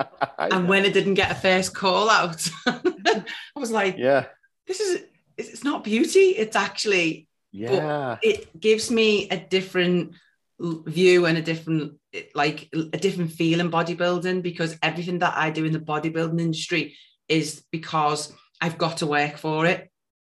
So it wasn't because I was gifted. You know, I was used to hearing my name all the time. Like I won quite a few regions before I won the two main titles. Sure. So, Everything probably. Yeah, I was like hearing my name all the time, and okay, now I'll just go out and get my crown, and then I'll go back. And you know, I didn't have to eat what you've just said. You know, there was none of that. I didn't have a clue. I mean, right. we were at um, Miss World when we were away at the Maldives, and mm-hmm. we were eating egg and chips, and you know we were all scrabbling for who can, who can have a portion of chips because that was you know, or we, do you call it potatoes, you know, or yeah, fries? Yeah, yeah um, fries, and you know they were trying to like feed us veg and stuff, and I was 19, I didn't want that. You know, right. I was stick thin, or you know, it was just a completely different. I just went out, got myself done up, makeup, hair, and out I went. It was nothing like now, obviously, as a bodybuilder. You know, when I first competed, like 2019, back on the stage, but in the bodybuilding industry, like it was, I thought it was a beauty pageant. And mm-hmm. it really wasn't, you know, I wasn't yeah. getting judged on my beauty. And and that was that for me, though, that made me step up and go, actually, I need to get in the gym. I need to be a bodybuilder, act like one, and mm-hmm. you know, and start training my body to to be judged for that for that rather than being judged on beauty. And the intrinsic value and the and what you will have from having whatever it is that you end up achieving, however far you go, mm. I'm guessing will be it will be categorically different. I can't say that you'll weigh it mm-hmm. more or less. You know, that's how do you can't really quantify that necessarily, but it's going to be important to you in, a, in I, I imagine a different way. Yeah, because you're is. older, you're mature, the effort level, everything, and that's that's why I'm big on people coaching themselves and and being their own coaches as they go through because what you achieve on your own, the more it can be attributed to what you've done and what you've learned and what you're left with. Mm-hmm. So if you think about just real simple. This is my, this is my huge soapbox that I won't I won't get onto unless you want to. is that if you went through and you had to do all figure out all the things on your own as opposed to having a coach making all the decisions for you, that's a categorically different process. Plus, at the end, in doing that, you've learned all those things that you've learned, as opposed to not paying attention, sort of being the mindless robot or a soldier. Or some like I'll be your soldier. I have people sometimes come to me. It's like, hey, you know, I love your stuff and I'm guessing that they don't listen to, as much as maybe I thought they had, because I'll do whatever you say. You're brilliant. I'll do whatever you say, and um, uh, just tell me what to do, and I'll be your soldier. And I'm like, okay, you missed my whole main message. I don't want I don't want soldiers. I want people that I can help learn, help teach how to be better learners. Mm-hmm. So yeah, what you you've got literally, you're right. It's it's not a beauty competition. There's obviously that's a part of it. Mm-hmm. Um, you know sometimes politics depending on where you are will get involved and you know beauty plays a role and there's we are subjective humans you know um, it's hard to hard to tease that apart Yeah. Um, entirely. But you've got a categorically different competition mm-hmm. um, that the average person in the street wouldn't have any idea about. Yeah. It, it's funny too, like because you've got to. So this is so unique. I'm thinking through this now. No, I didn't know these things about you at all, so I, I didn't do my due diligence. But, um, you might like have a conversation with someone if ever would, would come up. He's like, "Did you ever win any titles?" And it's like, "Yeah, I was."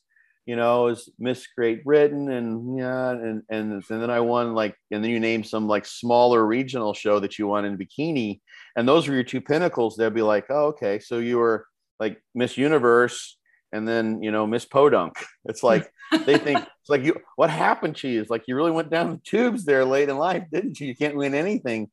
But for you, it may be it would be completely the opposite in terms of like how you value those two experiences and those 2 mm-hmm. achievements mm. even though the level and there's some truth there this will come back to to bring this back to the listeners there's some there's some parallel there in that and i and i say this i think in my book and i've written about it many times too is that the level of effort and learning and value that may go into just placing in the top five you know mm-hmm. first call out experience mm-hmm. um, for someone who really was middle of the road genetics wise or or even further to the wrong sort of run end of the spectrum could be worlds ahead of someone who just you know every time they go on stage they're winning and they're not yeah. doing much and they don't know much and they just don't value those things mm-hmm. and if you start comparing yourself um, here's another kind of analogy it's it's like it's like you don't see it this way but the value of what you're getting in learning for yourself and doing making the most of whatever your potential may be which is somewhat of an unknown thing. Um, and trying to compare that with someone else for whom it comes really, really easy is kind of like saying, um, you know, that like that person's eating, you know, some a piece of piece of bark with some artificial sweetener on it. it looks delicious compared to my, you know, five story cheesecake. and it's like, um, it's like no, it's not because because that bar like yeah, but yours is so much better. There's and you just don't know this. They mm-hmm. won, but they but it doesn't mean anything to them, really, mm-hmm.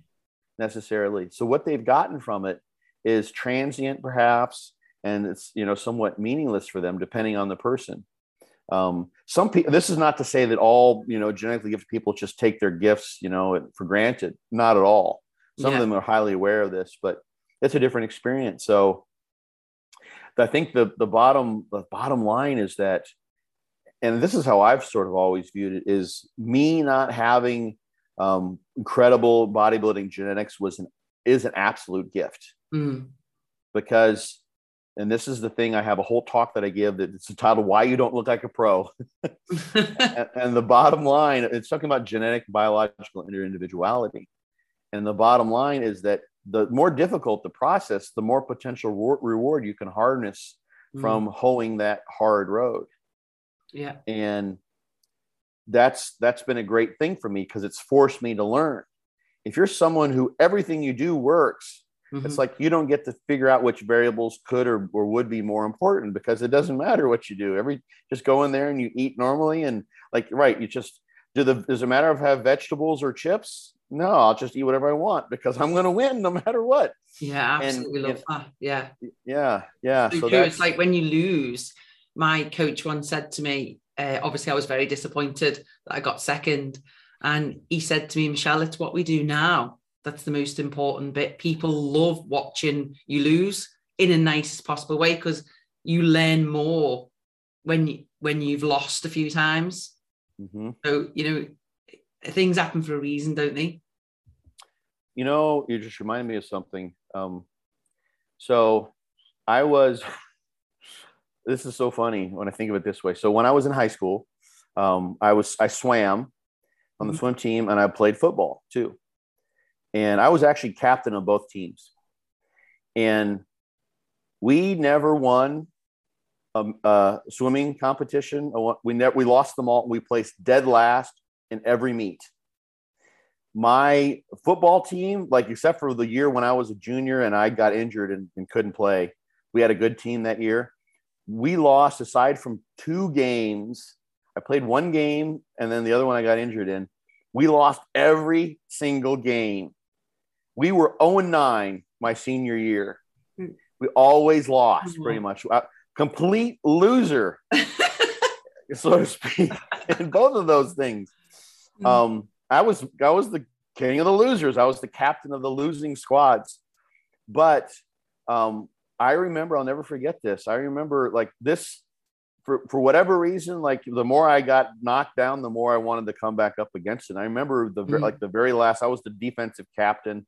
So I like was calling the defensive formations and gathering together. And um, it was like we were down, like, you know, we hadn't scored a touchdown. They're, they're threatening to score again on us. It was they're up by 35 to nothing, something crazy like that. And everyone, everyone's like, okay, we got, you know, it's less than two minutes. There's like two or three plays left. It doesn't matter if they score, whatever.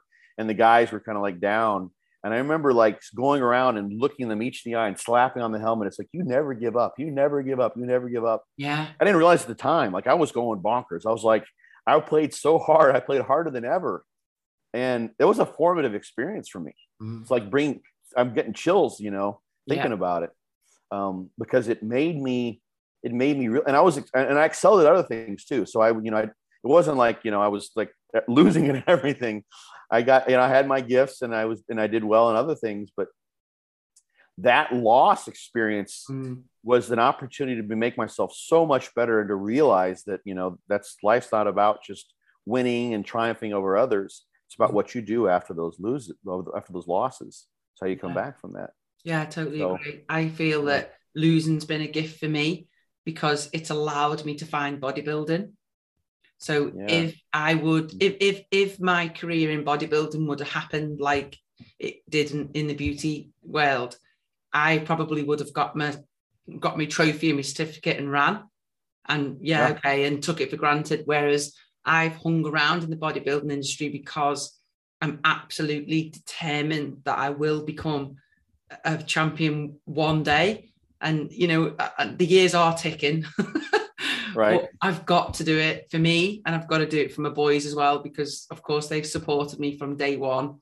You know, they mm-hmm. they shout and scream at me at shows and stuff. So they are my drive to carry on, you know, getting that title. But when I win the title, I've also won, uh, you know, a great career in the industry. I'll be, you know, yeah. I'm already well respected. I'm, I say this now, and I'm probably, I, I'm starting to actually believe this, but I think I'm a better coach than I am a better athlete. yeah, I'm, I, okay, I I'm okay with that. yeah, right. and that would not have been the case at mm. all you know if mm-hmm. if you had if you just climbed right to the top yeah exactly. you wouldn't have had those opportunities to learn you wouldn't be able to empathize with mm-hmm. most of whom you're working with yeah i would have just took yeah. the trophy and ran and not learned you know about the industry i might might not be this geek i am today because right just through my experiences you know i can coach and and do it well so i, yeah. I can only thank you know becoming a loser thank, so funny. Thank you, losers. yeah, like you know, like the old Chinese, you know, fortune cookie. Confucius say, "Fall down seven times, mm-hmm. stand up eight. You know. Yeah. Right. But, let's talk about the can of worms of pets. Oh yes. Let's do it. So, um, I've got a couple of things here talking about. Um, so it's it's such a can of worms, isn't it? Yeah. Where do we start with it? So I a little one first, a little grub maybe before we go into the big worm. Yeah, I think so. I think a lot of women just do not know. So basically, a female competitor coming into the industry, the minute you mention the word steroids, they go, "Oh my god, I'm not, I'm not doing that. I'm not, I'm not taking drugs. I'm not doing this. I'm not doing that." So I think just educating where would they start? Say, you know, I, I work with the I work with assisted and unassisted athletes. So, you know, and I don't know everything about drugs. I'll ask if I need to. You know, I ask above, you know, and we talk, we talk it through. They do it professionally. They book consultations with people who know what they're doing, and you know, it's done professionally. Um, so it's there's just a lot of stuff out there, you know, and there's there's the SARMs, is it? S S A R M S. Mm-hmm. Um, I want to touch on that, I think, because where would you take a, a, competitor who doesn't even go as is not assisted? How do you transition them to being assisted? What, where would you start with that? with education, mm-hmm. just just as you you know already already pretty much said. Um, so the thing that, and I don't know if you had a chance, people could probably find the interview I did with Ken Kinakin. Um, right. It just ha- happened. We spent about an hour covering all this, I think, and most of it went in this direction. I need this. I need the description for that. okay. Yeah. I, I can find it, it here. Yeah. That'd yeah. be awesome. Um, yeah, I was in this Society of Weight Injury Specialists at SWIS. He did an online symposium this year. Couldn't do it last year because of the pandemic, and this year he just did it online. And he had the a question he was planning on asking me that we didn't cover at all. I don't think because we started talking, introducing things, and and I was involved in. I guess it was 2018. He had a panel on PEDs up there. Mm-hmm. That was phenomenal. Right. Um, and that one you can find too, I think, online. And so we got onto that topic. So I go through a lot of this information there, maybe in more detail than we'll get into. Mm-hmm. The first thing that I, I, sort of point out that that I don't know that is often um, it helps give you see the forest from the trees, so to speak, before you get into the details. Like, well, should I use Anavar or Winstrol, or mm-hmm. you know, can I use Decadue, or was what about testosterone? Is that a no-no? Is that the, the an androgen, the, a male, an adult male, produces about seven to 10 milligrams of testosterone a day, something like that. So, you know, like a strict formal hormone replacement therapy or testosterone replacement therapy for a male would be about 100 milligrams of like a testosterone enanthate, which gives you like 70 milligrams mm-hmm. of testosterone a week. So that's nothing 10 a day. So if you compare that, for instance, with a female who's decided they're going to start with five and then go to 10 milligrams of Anavar a day, it's they're they're different. Mm. Um, but Anavar is actually a, um, a 5 alpha reduced androgen. Um, typically has less androgenic effects, but not always. It varies somewhat, to be honest. Um, they're taking in the same amount of testosterone that your average male would produce. So there's a spike in androgens that happens at puberty. And if you look anthropometrically at men and women and even actually girls and boys in this case before puberty and look at their exercise performance for instance like pull-ups is the is the obvious one so you look at like the average number of pull-ups that like a seven and eight nine a ten year old can produce can do and it's like zero or one like less than one and then puberty hits mm. and then the number climbs you know to like seven ten or something like that for males when they have the development of more muscle mass and the secondary sexual characteristics, muscle mass being one of those, come into play. Distribution of muscle mass too. Women, men tend to have more muscle mass distributed in upper body versus the lower. Women, the other way around. And the total amount, of course, is, is varies. Women stay like around one or two. Like you don't get very many.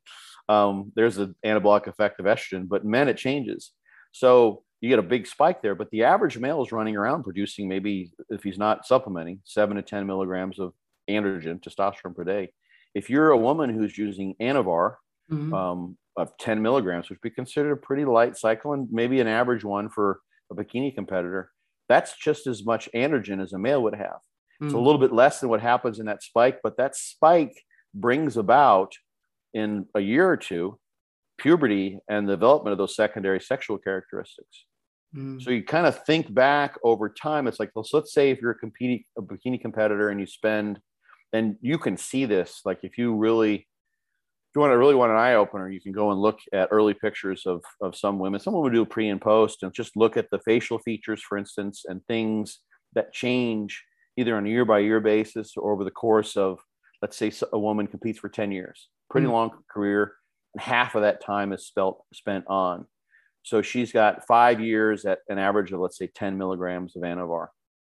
Yeah. So that's that's not the same elevation as you might get during puberty, but compare that with two years at two or three times that amount of androgen. That's basically enough androgen over time, kind of like the long-term area under the curve that's accumulated during that 10-year career to produce the secondary sexual characters in a very rough and has, I'm not saying that that's a, a way to do um, you know, hormonally support a sex change operation, anything like that, they would do that differently.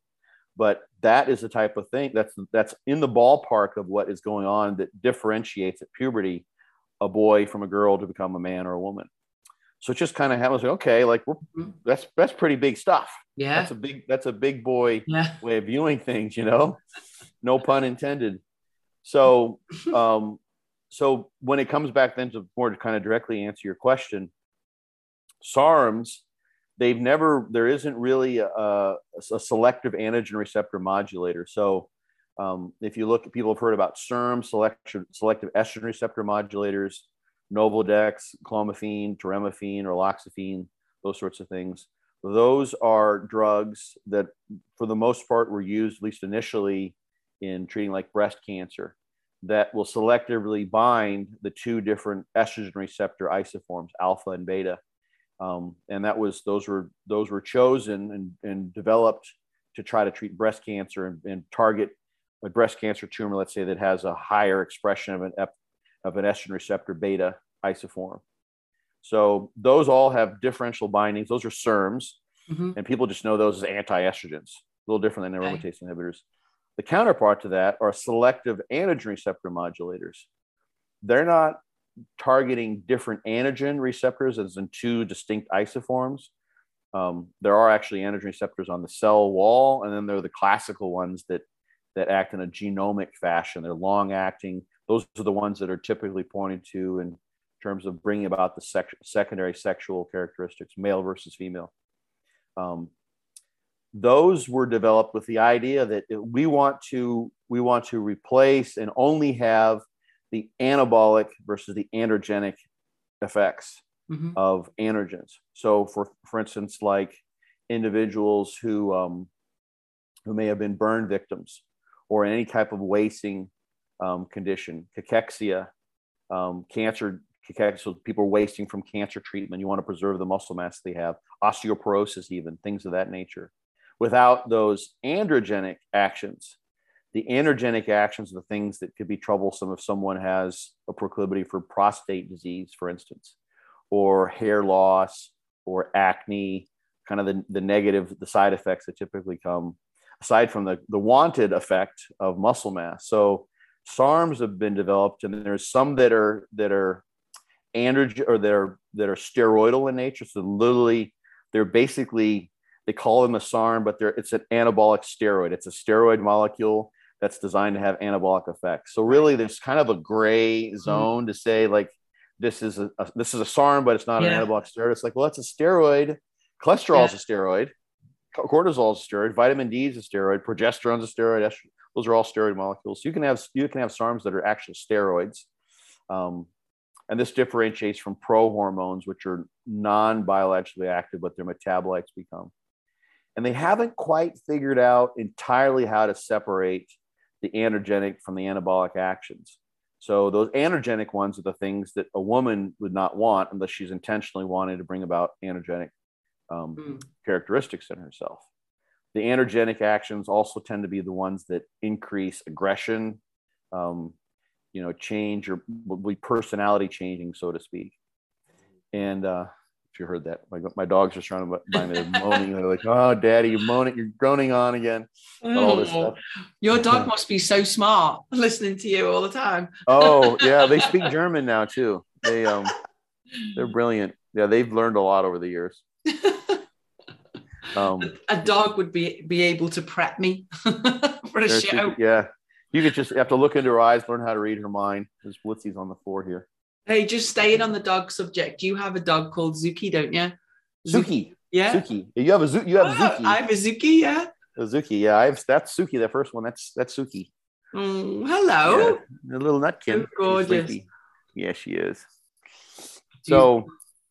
I'm not bringing my Zuki in because she will just go crazy, climb yeah. in the room and disturb me so much. Oh, yeah, distracting. I'll get her at the end. Yeah. I'll show okay. you. Okay, good. I want to see her. um, so, so SARMs, the idea would be that they would eliminate that androgenic action, which is exactly what a woman who doesn't want any of those mm-hmm. actions to have would want to use. So Ostarine, LGD, there's a bunch of those that are out there now that that are available. And I'm not sure how the the um, uh, the chemical mark the chemical market in the US has kind of dried up, I think. It used to be you could get research chemicals really easily. Mm-hmm. And I don't know, I'm not seeing many of those advertised so much anymore, but that would be a place where people would buy those in the US, yeah. not for personal use, for lab use, that sort of thing. But ideally, that's exactly what a woman would want. And um, here's here's the bottom line. Here's the interesting thing. So, actually, interestingly enough, the androgen receptor, the classical androgen receptor, its gene is carried on the X chromosome. So, men are, are, are male genetically because they have an XY. An XX would give you a, a female. Um, the X chromosome is where that androgen receptor is. It's coming from a male's mom.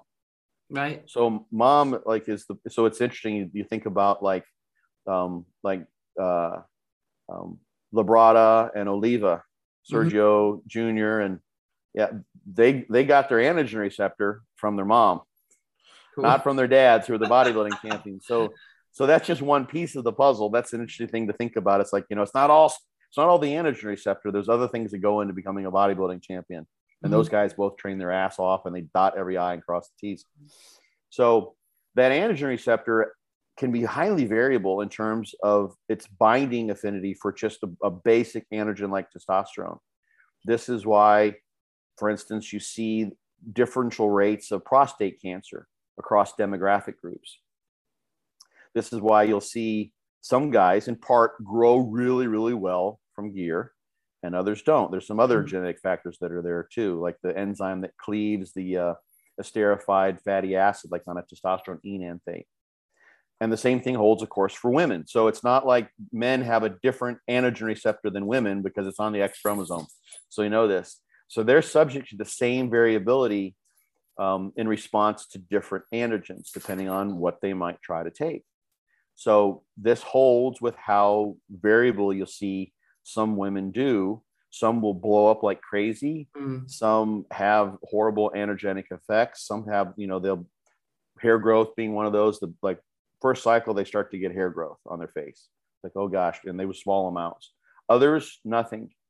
Voice changes being another side mm. effect. The um, the cartilage here, the Adam's apple is Adam. It's not Eve's apple, it's Adam's apple because you see this larger in males.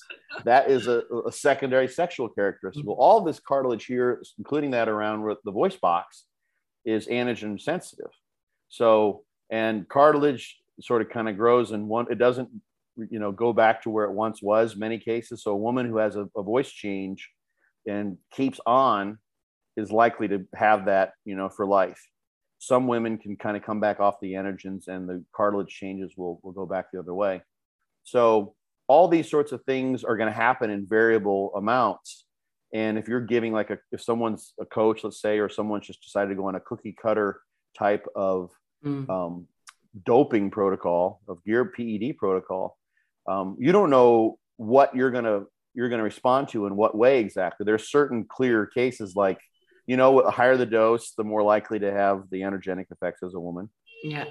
Testosterone is going to be a good one, you know, for producing androgenic effects, um, as opposed to something that um, doesn't um, undergo 5 alpha reduction, which typically means that it becomes more androgenic, but that's not always the case. So, for instance, nandrolone, DECA, or nandrolone, mm-hmm. which could be as a, a, a, actually as DECA or another esterified compound, is more androgenic than than 5 alpha 5 or um, than DHT dihydrotestosterone.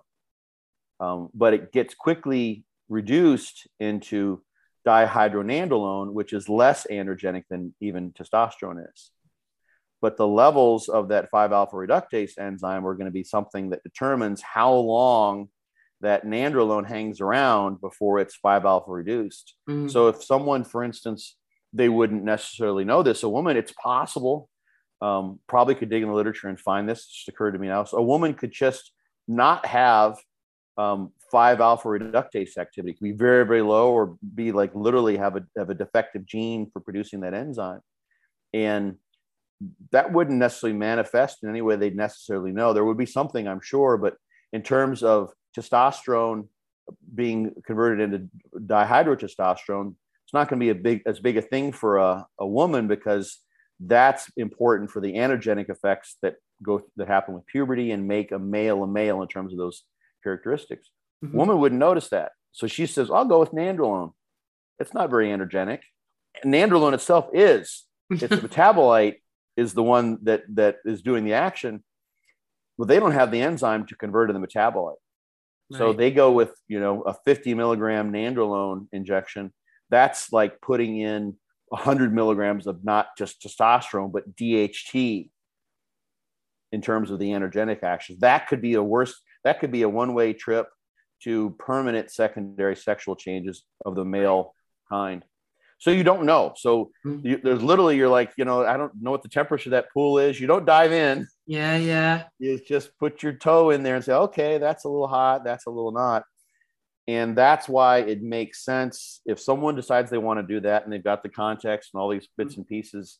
This information is not like it's not to show like look how much Scott knows about you know mm. um, pharmacology, or what have you. It's to it's to make people realize that there's a m- multiple number of yeah. unknown potential mechanisms that could be involved with how someone, um, yeah. the pharmacodynamics, yeah. how the, what the drug does to the body, as well as the pharmacokinetics, what the body's doing to the drug.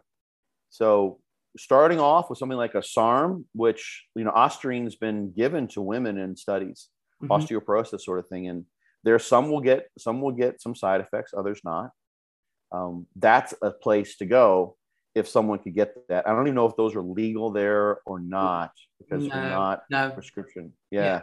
yeah. So you could use Anavar or Winstrol or what have you um, mm-hmm. for personal use, mm-hmm. But not. So the, the law is a funny thing, you know. you can't use the drugs that are designed to avoid the negative things that we associate with steroids. Mm-hmm. Um, mm-hmm. so, but that would be a place, you know, if someone just thinking of a a fantasy land where there's no legal ramifications to worry about. You know, if you can get whatever you want, use whatever you want. That would be a place where a woman might start. Mm-hmm. Um, but there's you can't go too slow. Yeah. Um, the thing too that's kind of a nice thing for women, I think, is that because the normal androgen production is so low in women that you know going from I mean just two milligrams of Anavar, five milligrams Anavar is is going to be, you know, that's going to be like a five or 10 fold increase in androgens, which will be noticeable. Um, this is the other thing, and this is my other sort of high horse with going down the road of, of PEDs, especially if you're doing that in conjunction with the PrEP. Mm-hmm. The PrEP messes with your mind enough. Yeah. And I've seen this in varying amounts. There are some women, and I've, I've witnessed this um, number of times, where there there's a literally a personality change that comes right. about. Mm-hmm. Yeah, and you and some of that, you know, sex drive will go up, you know, out the roof. Yeah. So you know they literally like okay they can't even control themselves they have to like you know keep themselves locked at home to avoid doing things they're going to regret down the road um, and some it just literally there can be a change there and if that's if someone wants that then you know as long as you're not hurting anyone else you know psychedelics do that alcohol does that like almost everything we do is obviously to some degree uh, an attempt to change our state of consciousness. Mm-hmm. Um, Andrew Weil wrote a book many moons ago called the unnatural the natural mind and like there's not a culture that doesn't have some consciousness altering substance that's sort of part of its traditions or its um, it's intertwined within its cultural rituals and things so we're always trying to do that. That's what that's what winning the show is about. It's to change your state of consciousness. So it's all about this. So if you want to do that, you know, we're always on drugs. We're trying to be on drugs. Yeah. We're trying to change the the you know the levels of the neurotransmitters in our brain, and drugs are acting largely through those neurotransmitter systems. Yeah. I think it's um, pretty safe to say then most bikini competitors do risk everything that you've just spoke about, especially at, at a pro level. Oh, I think so. Yeah. Yeah, yeah. So, so just knowing that, and you know, one thing I I noted in um, may have been may have been in, in the chat that we had with hmm. Tom. Mm. Um, you know, a good thing someone can do, uh, a woman could do is, um, you know, you could, you could take a close up of her face just to see, you know, facial changes, those sorts of things. Do a voice recording. Voice record, yeah.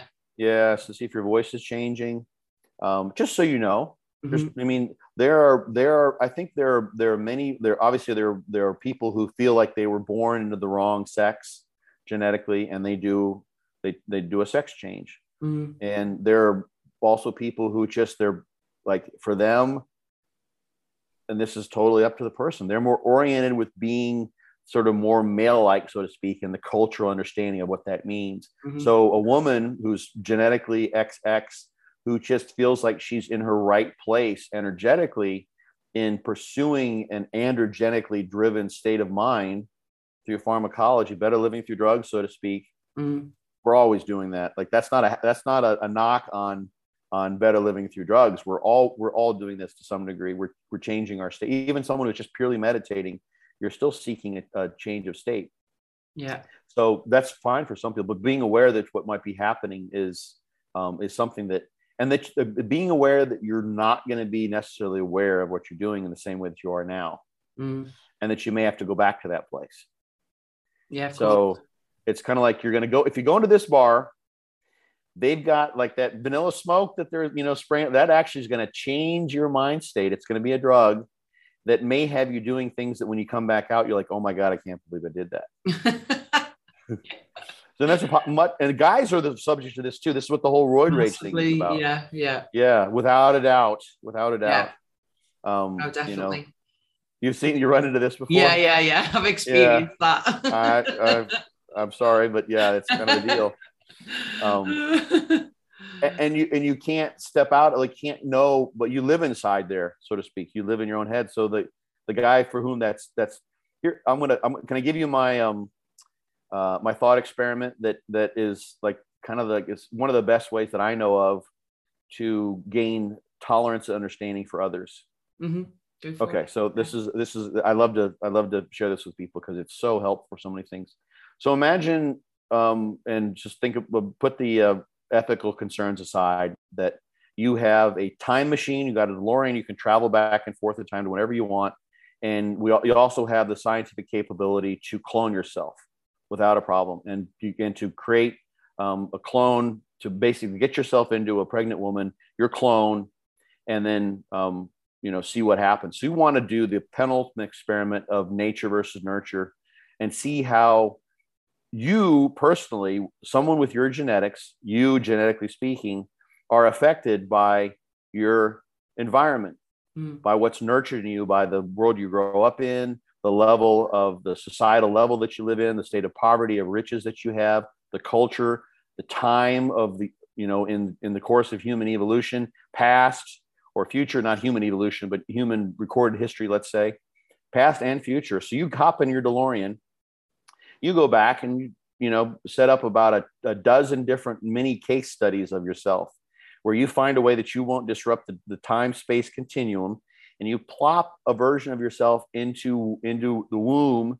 of a woman that will grow and become a version of you. And then you of course with your time machine you can immediately jump forward and go and find that version of you at the age of 19 let's say. So let's say with you now we know a little wow, bit personally yeah. about you so you go and instead you put yourself into a society, um, and you may have to change skin color so you mix and you don't look, you're not a Caucasian person where everyone's got darker skin, but you do mix yourself in. You can see what would have been like to grow up at a low in a lower caste in India um, in 1500, basically impoverished. Who do you become? Do you become like an enlightened master? Like literally, you've done years of you know uh, meditation and or you know maybe you're a thief. You live on the streets. You steal and kill. You do whatever it takes to survive. You may be someone assuming you could speak the language interact with the person who you would not want to spend any more time with ever again because that's how the world shaped you. Or another set of circumstances you could be someone who you would aspire just to become half of that what that woman has mm. become because of the struggles that she was given because she didn't you know, win beauty competition. She had to like fight her way through who knows what, blah, blah, blah. Mm-hmm. So there's a million and one different ways if you sort of think about that. And I, oh, yeah. I know just, you know, personally, I could have become all sorts of things that are very different from who I am now. So imagine then that you have someone else, um, whoever it may be, someone who is, um, you know, that maybe one of those guys who you know got on gear and became an absolute asshole you know and did a flip-flop personality wise imagine then um, if you went and um, took his dna and put it in the position that his dna was in in his mother's womb and just let it go through the set of circumstances that led to him doing that. He is exactly who he was because that's exactly who he would have been given those circumstances mm-hmm. that brought him to the place where he actually did that. Mm-hmm. So it it I'm not going to we don't want to go on entirely to the idea that you'll have any free will as far as you know your control over who you are and what you do in life and those sorts of things. But if you think about that wide range of possible possible use, you could become someone who you wouldn't like very much at all. Mm. And it's just you. So we're we are to some degree victim of our circumstances, I think. Yeah, I agree. Least theoretically. So mm. if you think about like, you know, that person is doing all that they could possibly do given the genetic cards they were given and the set of circumstances that played out and unfolded in their life. And if I were them, and here's the key point mm-hmm. if I were them, same genes, same set of circumstances, I would do exactly what they're doing. Mm. Exactly. Yeah. So, how can you criticize someone who's doing exactly what you would have done if you were them? If you think about it with that context. So, it's like, okay, I get it. Like, you're an asshole. It doesn't mean I'm going to let you continue to be an asshole around me or do whatever you're doing, mm-hmm. but I can at least know that, you know, I can't criticize you too much because I would have been the same butthead as you're being. so that like is so helpful when you see someone cut you off or you see people doing things that just don't match with your set of ethics is that you know mm-hmm. they would have maybe done those things at the same time so um, if you see you know and then back to the context of peds and those sorts of things um, and this is where some free will can come into place um, too if you if you see that you know you you're you've got a possible possibility here where you're going to partake of drugs that may actually change your perspective on continuing to use those. Mm-hmm. And I and I wonder too if sometimes there aren't athletes who who fall into that and maybe they're very successful and they get carried away with the success. Um, if they don't, uh, when they when it all comes to an end and they've won what they what they won, and then they have to come back to the sort of a normal state of mind, yeah, uh, or they decide to, if um, they don't regret some of that. Those are maybe the athletes who just sort of vanish from the fitness world. They go away mm. um, because you know they they're now they're now they're not okay with the voice change that they have or the changes that they made themselves, and they don't have the muscle mass they once had. Yeah. And so just knowing that that is you may be heading off in a path that you may not have any control over. Mm-hmm. Yeah. No, so one to take home definitely.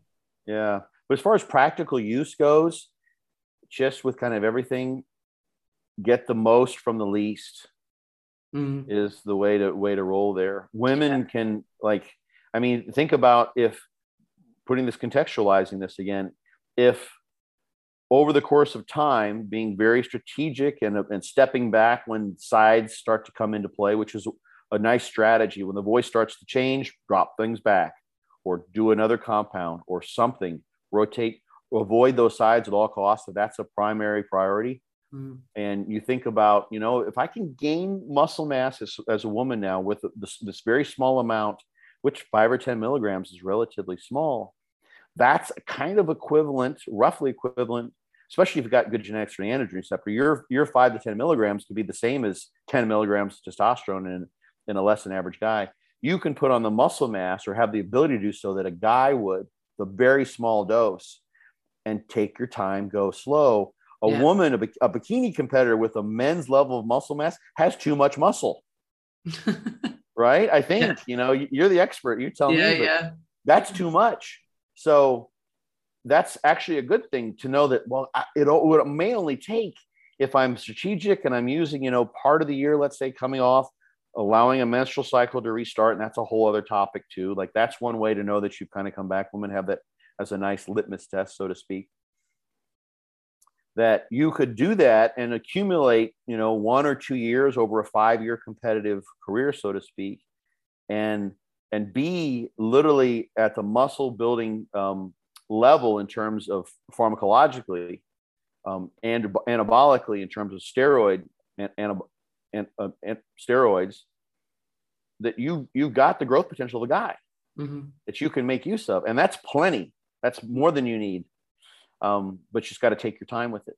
Yeah. And realize that once you get in it's like when i i i've got a i ride a motorcycle and when i first got a bought a harley v-rod years ago which is the, one of the fastest bikes on the road at the time i remember getting on that bike and like I had a little strip that I could ride home, and I'm like, man, this thing's just too fast. I'm going to have to be really careful because I like this speed. Love speed. Danger. Yeah, I know. I was like, wow, I have an even faster bike now. We won't get into the motorcycles, but I was very aware that like this has an addictive property for me. And this is can have a dangerous property for me. And that's kind of what can happen. It's like all of a sudden, like you're making in three months the gains that took you three years previously because you're on and and plus your mind's change. It's like, oh, who wouldn't want that? You're just going to town mm-hmm. you know, and you start posting things on social media, let's say, because you're making tremendous progress. You're doubling your followers. Yeah. You're getting, I mean, if if you're someone who's a woman who and who doesn't like to be desired or like to get attention, I know sometimes the schmoes can be really, really, really over the top. It can get out of control, but it's nice to know that you're that you're attractive. If all of that is things you weren't used to getting and that resonates with you, mm-hmm like you can fall into a very very interesting place where like why would you stop right yeah especially if you haven't got the big picture in front of you yeah yeah. So yeah. that's no specifics of, of drug use but um those are, those are interesting so, so interesting. Well it is because the thing is is like literally it's kind of like if you ask like so the, the, the thought is like you're going to want like well should i add do I need to add nitro to my car or do I need to add turbo to my car or should I get a bigger engine or should I widen my exhaust or hmm. change my gears? Or like all these high end things so I can become an absolute high performance operating machine. And it's like, no, you've already like you've got in just small amounts of gear the ability to turn, you know, what, uh, uh you know, a slow, a Pinto, yeah. name a slow, a Yugo, a really slow vehicle into a Ferrari for a woman mm-hmm. because you've got so much potential there. You don't need to do anything fancy at all, especially mm-hmm. in bikini. You don't want to. The faster you go, then you're gonna you're gonna blow a tire. You're gonna have a have a side effect. Yeah. So, as an example, something like someone who um, who finds that they do well with the SARM, mm-hmm. there could be three kinds of SARMs that a woman chooses that they can get, and maybe Anavar and you might and this is this is kind of a step this is a way that i pretty much this is the same thing for bodybuilding almost everything you add food in small amounts get the most from the least and go progressively just like you add weights to the bar and go progressively get more reps higher weight you would do the same thing with with a drug protocol like this avoiding the side effects so if squats torque your knees after if you try to do them every every week for you know more than eight weeks in a row you stop at six weeks. you don't go to what your knees get screwed. But or maybe you start alternating squats with leg presses, with a leverage squat, with another exercise in place of that. So the same thing could hold true for um, a, a PED regimen using SARMs. Well, you know, I can go to, you know, two milligrams of this SARM or five milligrams of the SARMs or 15, whatever it might be. And, you know, I, I feel like I'm making good gains. I've got a situation where I'm keeping everything pretty much the same. I'm not changing my food. I'm not changing my sleep's not changing. My training's progressive. Maybe the food's going up a little bit because you want that to happen anyway to support the growth. And this is a good, no side effect regimen. And I can run that, I think, for a good five or six weeks and get nothing. No voice change, no facial hair, none of the things. My in fact, my menstrual period still I still have normal menstrual flow. That's grandiose. That's great and, and for what it's worth, that can also be going on with you can have an ovarian cycle without a menstrual cycle that manifests as a period too. Mm-hmm. So that's worth knowing. And you're, and you know that, and I know your, yeah, yeah. competitors too. So um, that might be like, okay, we got a winner there. I got a little jet fuel I can add, and I don't burn anything out in my vehicle. And you know, but maybe there's something else I can do. So maybe you try another one and do take the same thing start with the absolute least amount, see what happens. You never know. Like heard horror stories of guys who like they get like like the, the one that hap- used to happen would happen all the time is they get like a T400 like 400 milligrams of test per mil, just super high dosed. And to do that, they got to put a lot. They've got to put a lot of stuff in there that's gonna make that shot hurt like hell. They're so excited to have this because it's like just put in 400 milligrams at once and they get like this huge swollen injection site that get turns into an abscess because they didn't try it out. It's like just put like 50 in and see what happens in two days. Wow. You know, don't be don't be dummy. so they do do that very often. So the same thing with a woman because a lot of those things it's kind of a one way can be a one way set of side effects. Mm-hmm. So you add them in, in in small amounts if you decide you want to do that, and um, get the most. If you can get out of the get out of there without getting burnt at all, so to speak, with nothing coming about, and you're making gains. Yeah. And again, big picture, how much do you want? Where do you want to go with this? Are you just trying to put on five pounds of muscle? Mm. Um, I'll add this, and then I'll and then I'll throw it back at you because I'm we have some questions. Um, the thing too is that um, I I think of this as kind of like the last for a woman, you know, unless she just wants wants to go to the higher level. I'm not trying to make anyone's decisions for them, but it's the last thing you might necessarily need to do. Mm-hmm. If you look at your training and you know, you know what, I haven't, I don't have a good mind muscle connection. Mm. I'm not set up my my diet so that I'm I'm making sure that those are my best workouts when I'm working on my weak muscle groups. My goal is to put you know five pounds of muscle on my upper body. I need a little more upper body, excuse me, upper body muscle, and my legs are great, or vice versa, whatever. And I haven't done everything I possibly could, dotted every every I, crossed every T, to make those gains happen in a natural fashion. I'm mm-hmm. just looking for the quick and easy way. Then my thought is, if a client was mine, I'm like, we're not, we got a year of, of work to do, like yeah. at least to see yeah. where we're going to go.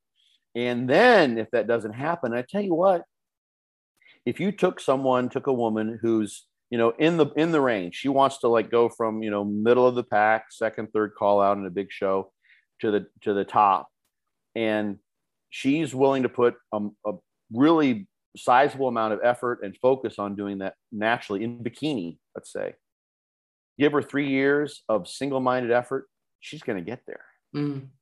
Literally. I mean, even if it's just, if she's, you know, 10 pounds shy of muscle, you know, and she can get like four and three and two or something like that over the next four, four and three and two. What is that? That's nine pounds pretty much. She'll get there in three years. It's yeah. not a lot on a month. It's doable. Um, and then imagine what you've learned mm-hmm. that you can sustain. Mm-hmm. And that's the thing. Like, so that's the other side of this is like, if you get to that level of physique, and of course, this is a very egotistical, can be a very egotistical endeavor, then that's what you get, especially if, if you go there and you become sort of insta famous and n- renowned, having reached that and it's a drug assisted situation without mm having come yeah. up with the uh, supporting pillars of training and diet and everything else. And then like, okay, so what do I do now? And I pull all that out. It's like, you don't know how to train to hold muscle mass because it was quote unquote all drugs. Yeah. Oh, then you're in a horrible place because your, your ego is just going to not what to do with itself. Mm. You're, you're, you're peeling away the costume. You know, you're showing, you're peeling away the, the, the curtain and there's the wizard, you know, naked you know like oh shit you can see me now and you know what to do and that's a horrible place to be so you can you can set yourself up um, either for having a lifetime of being able to hold a really impressive wonderful beautiful womanly physique if that's mm-hmm. where you want to go and where you want to be. Mm-hmm. um, it may not be where you were when you're at your peak and using a little bit of stuff but you're going to be some semblance of that. You'll be able to enjoy your training and know what you're doing not have to rely on someone else. Be confident in it. Yeah. Or you know you could be where oh shit i'm just going to have to keep on using small amounts of stuff. And and i've seen that before i've i've seen women who um and this is okay too like if this is what you want to do this is mm-hmm. actually okay i'm thinking about this this situation where someone's conflicted by their own behavior that's yeah. a tough place yeah yeah and i've known women who just like they yeah. just stay on you know 10 20 milligrams of anavar like all the time and just stay there for years Wow. You, know, you can you know you can see yeah, mm-hmm. and they're and they're badasses and they're amazing and they're just you know they're just you know killing it in the gym all the time and that sort of thing. But that's just where they hang. Yeah, where they stay. And it's like you know that that adds up over you know 10 Absolutely. 15, 20 years yeah so, so we've been on here for more than two hours atomies we're getting warmed up uh, so yeah. now let's get in some real questions Let's go to town, baby. yeah. Um, I don't want to keep you any longer because you've been amazing. Um, Thank you. And yeah, I would right. love to have you back on. There's loads, Absolutely. loads and loads of topics that we can speak about. And I'm sure that, you know, this is just the beginning for the first episode. Um, there's going to be loads of people asking me loads of questions. I, I do hope that, you know, the listeners have got, you know, some questions and they can feedback to us.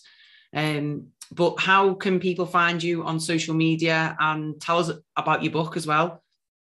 Oh, for one thing too, I, I yeah. have to apologize because I tend to be kind of esoteric and I don't like give direct answers. Sometimes like people want to know like, so what, so what am I supposed to take then? I don't know what, like, what should yeah. I use? You know, should yeah. be Ostarine? Is that what he said? um, but if people have specific questions, so I uh, give me the specifics, then I'd be happy to give like kind of an applied example and work through any, like the nutrient timing, like the what you gave, for instance, for that 50. Um, and I, I don't know, are people I see you looking over there? I imagine you're getting all sorts of comments as we're we're speaking. No, I haven't Facebook. looked yet, actually. Yeah. Oh, okay. I will okay. do. Yeah. Yeah. Okay. Um, well, so, sometimes if people you carry on, on talking, I'll have a okay. little look. Yeah, it's all good. Um, this happens on my podcast often where um, we do listener Q and A, and you know someone will throw out a question, and I I need a little more detail to give them an answer that makes more sense. So they just provide the detail. So we could do that. Um, and I'm got you on. Go on. I know. I hate. I hate. I hate when that happens. Um, so we could uh, we could do something like that where you know I can sort of help someone work through because those are always nice. That the, the 50 grams a day example you gave, I still had to like parcel out the different things I'd, I'd add in. But once I have those specifics, mm-hmm. we can dig in on a on a case study, and that's yeah, I'd love to. And what I don't want to do is I don't want to have scared clients and not just my clients, obviously females from it. You know, from the talking about performance enhanced drugs. Oh. You know, it, it can happen naturally. It can happen. You know, if you are enhanced. You know, it, there's no way of, of lying about that. We're in the industry and we know it's massive you know, yep. we know that unless you're doing a drug tested um, federation competition, then likelihood is you are up against assisted athletes. It's just the way it is. Mm-hmm. Um, yeah, yeah. And I don't. It's funny because I mean, you gotta imagine like it's. I've seen so many people like doing just crazy amounts of stuff. Mm. You know, I don't like judge anybody based on mm. what they're doing. You know, like I said, even if even if they're doing something that's harmful to themselves and others, it's like I would have done the same thing if I were them. I yeah. could try to get them to not do that, but I can't. I can't really. I can't really ever judge something someone, and I think that's one of the things is that for women too, and that's why it's considered taboo because these are these are male hormones, and they do have those physiological effects. But you know, women produce testosterone as well. Yeah, very important for sex drive. That's why androgens typically have such an effect on sex drive. So this is just, I would be doing exactly what the 19 year old version of me is doing right now if I were that 19 year old version of me or 20 year old or if I were a woman. Who knows? Gosh, who knows what I would have done if I were, you know, 20, 30 years younger and a woman, you know, who really loved bodybuilding. Yeah. I don't know. I mean, uh, if I was 20 years younger, I'd be a pro. I would have been a pro, but I'm too old now. well, I don't know about that's a challenge. No, that's not that's not true. Not at all. How you, you know, how old are you? 30? 40. 40? 40, yeah. I think Ronnie Coleman did okay at the age of 40. I think he was doing all right about that time. Winning, he'd won about two or three Olympias, maybe. Wow. Yeah. Yeah, I met him at the Arnold's. He was amazing. Yeah, yeah, he's a great guy. He, he, is. Tell us your story about Dorian Yates. Oh, yeah, yeah. I forgot about that. You made and, a note. You know, I don't think I'm going to make it. make what? Going to see him because he. Oh he, shit! I'm sorry. It's okay. It's fine. He was um he was training somebody at six six p.m. Um. So uh, yeah, yeah. So I think it's okay. It's fine. No, go on, go on. Um. I'd rather be learning. so he was actually funny enough. We we spoke about this. He was at that SWIS symposium in 2018, mm-hmm. the one where we did PEDs. Um, it was uh, Dorian Yates, um, ben Johnson, who was the world's fastest man, he he had been he tested positive for Winstrol when he won. It's like the eight eight Olympics, and then Carl Lewis ended up winning, but he like destroyed the world record at the time. And Bill Kazmaier. So we had the world's strongest man, the world's most muscular man, and the world's fastest wow. man, all on this. yeah, Eric Serrano was there. Victoria Felkar was on the stage with me. Um, I I was brought in because someone else couldn't make it. I don't know if I should probably say who that was, but and John Meadows and Dave Tate um, knew you know Ken really well, and they and Ken's like, we want I want to get someone else to fill this person's um, place because this person couldn't travel, and he's like, well, like Scott's pretty smart guy, and I'm not like you know a steroid guru or anything like that, but they just threw my name up there. So Ken flew me up, and I got to sit on this stage. It was a it was an awesome symposium. We talked wow. for yeah. Um, Darryn Willoughby was on the on the panel. Um, who else was there? Um, people can go and, and, check that out. It was really awesome. So Dorian was up there at that in Canada. This is in Toronto.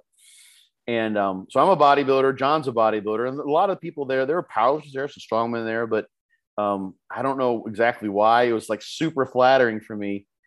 Throughout the weekend, like three or four times, someone comes up to me. People come up to me and say, "Dorian," and I'm like, I'm like, no, because all bodybuilders look alike, right? You know, and I'm like, and Dorian was retired this time, so he wasn't, you know, of you know at his you know peak size. How you like picture him, yeah. And I yeah, and I don't know how you know big he was relative to me. You know, I think he's who knows. I I can't tell. You know, but we all apparently look look alike. I look at least a, enough like a bodybuilder for them to think that I was a bodybuilder, and then they keep on calling me Dorian. And people are always asking like they asked me like Dorian, like what's your room number? And I'm like, why do you think I'm Dorian?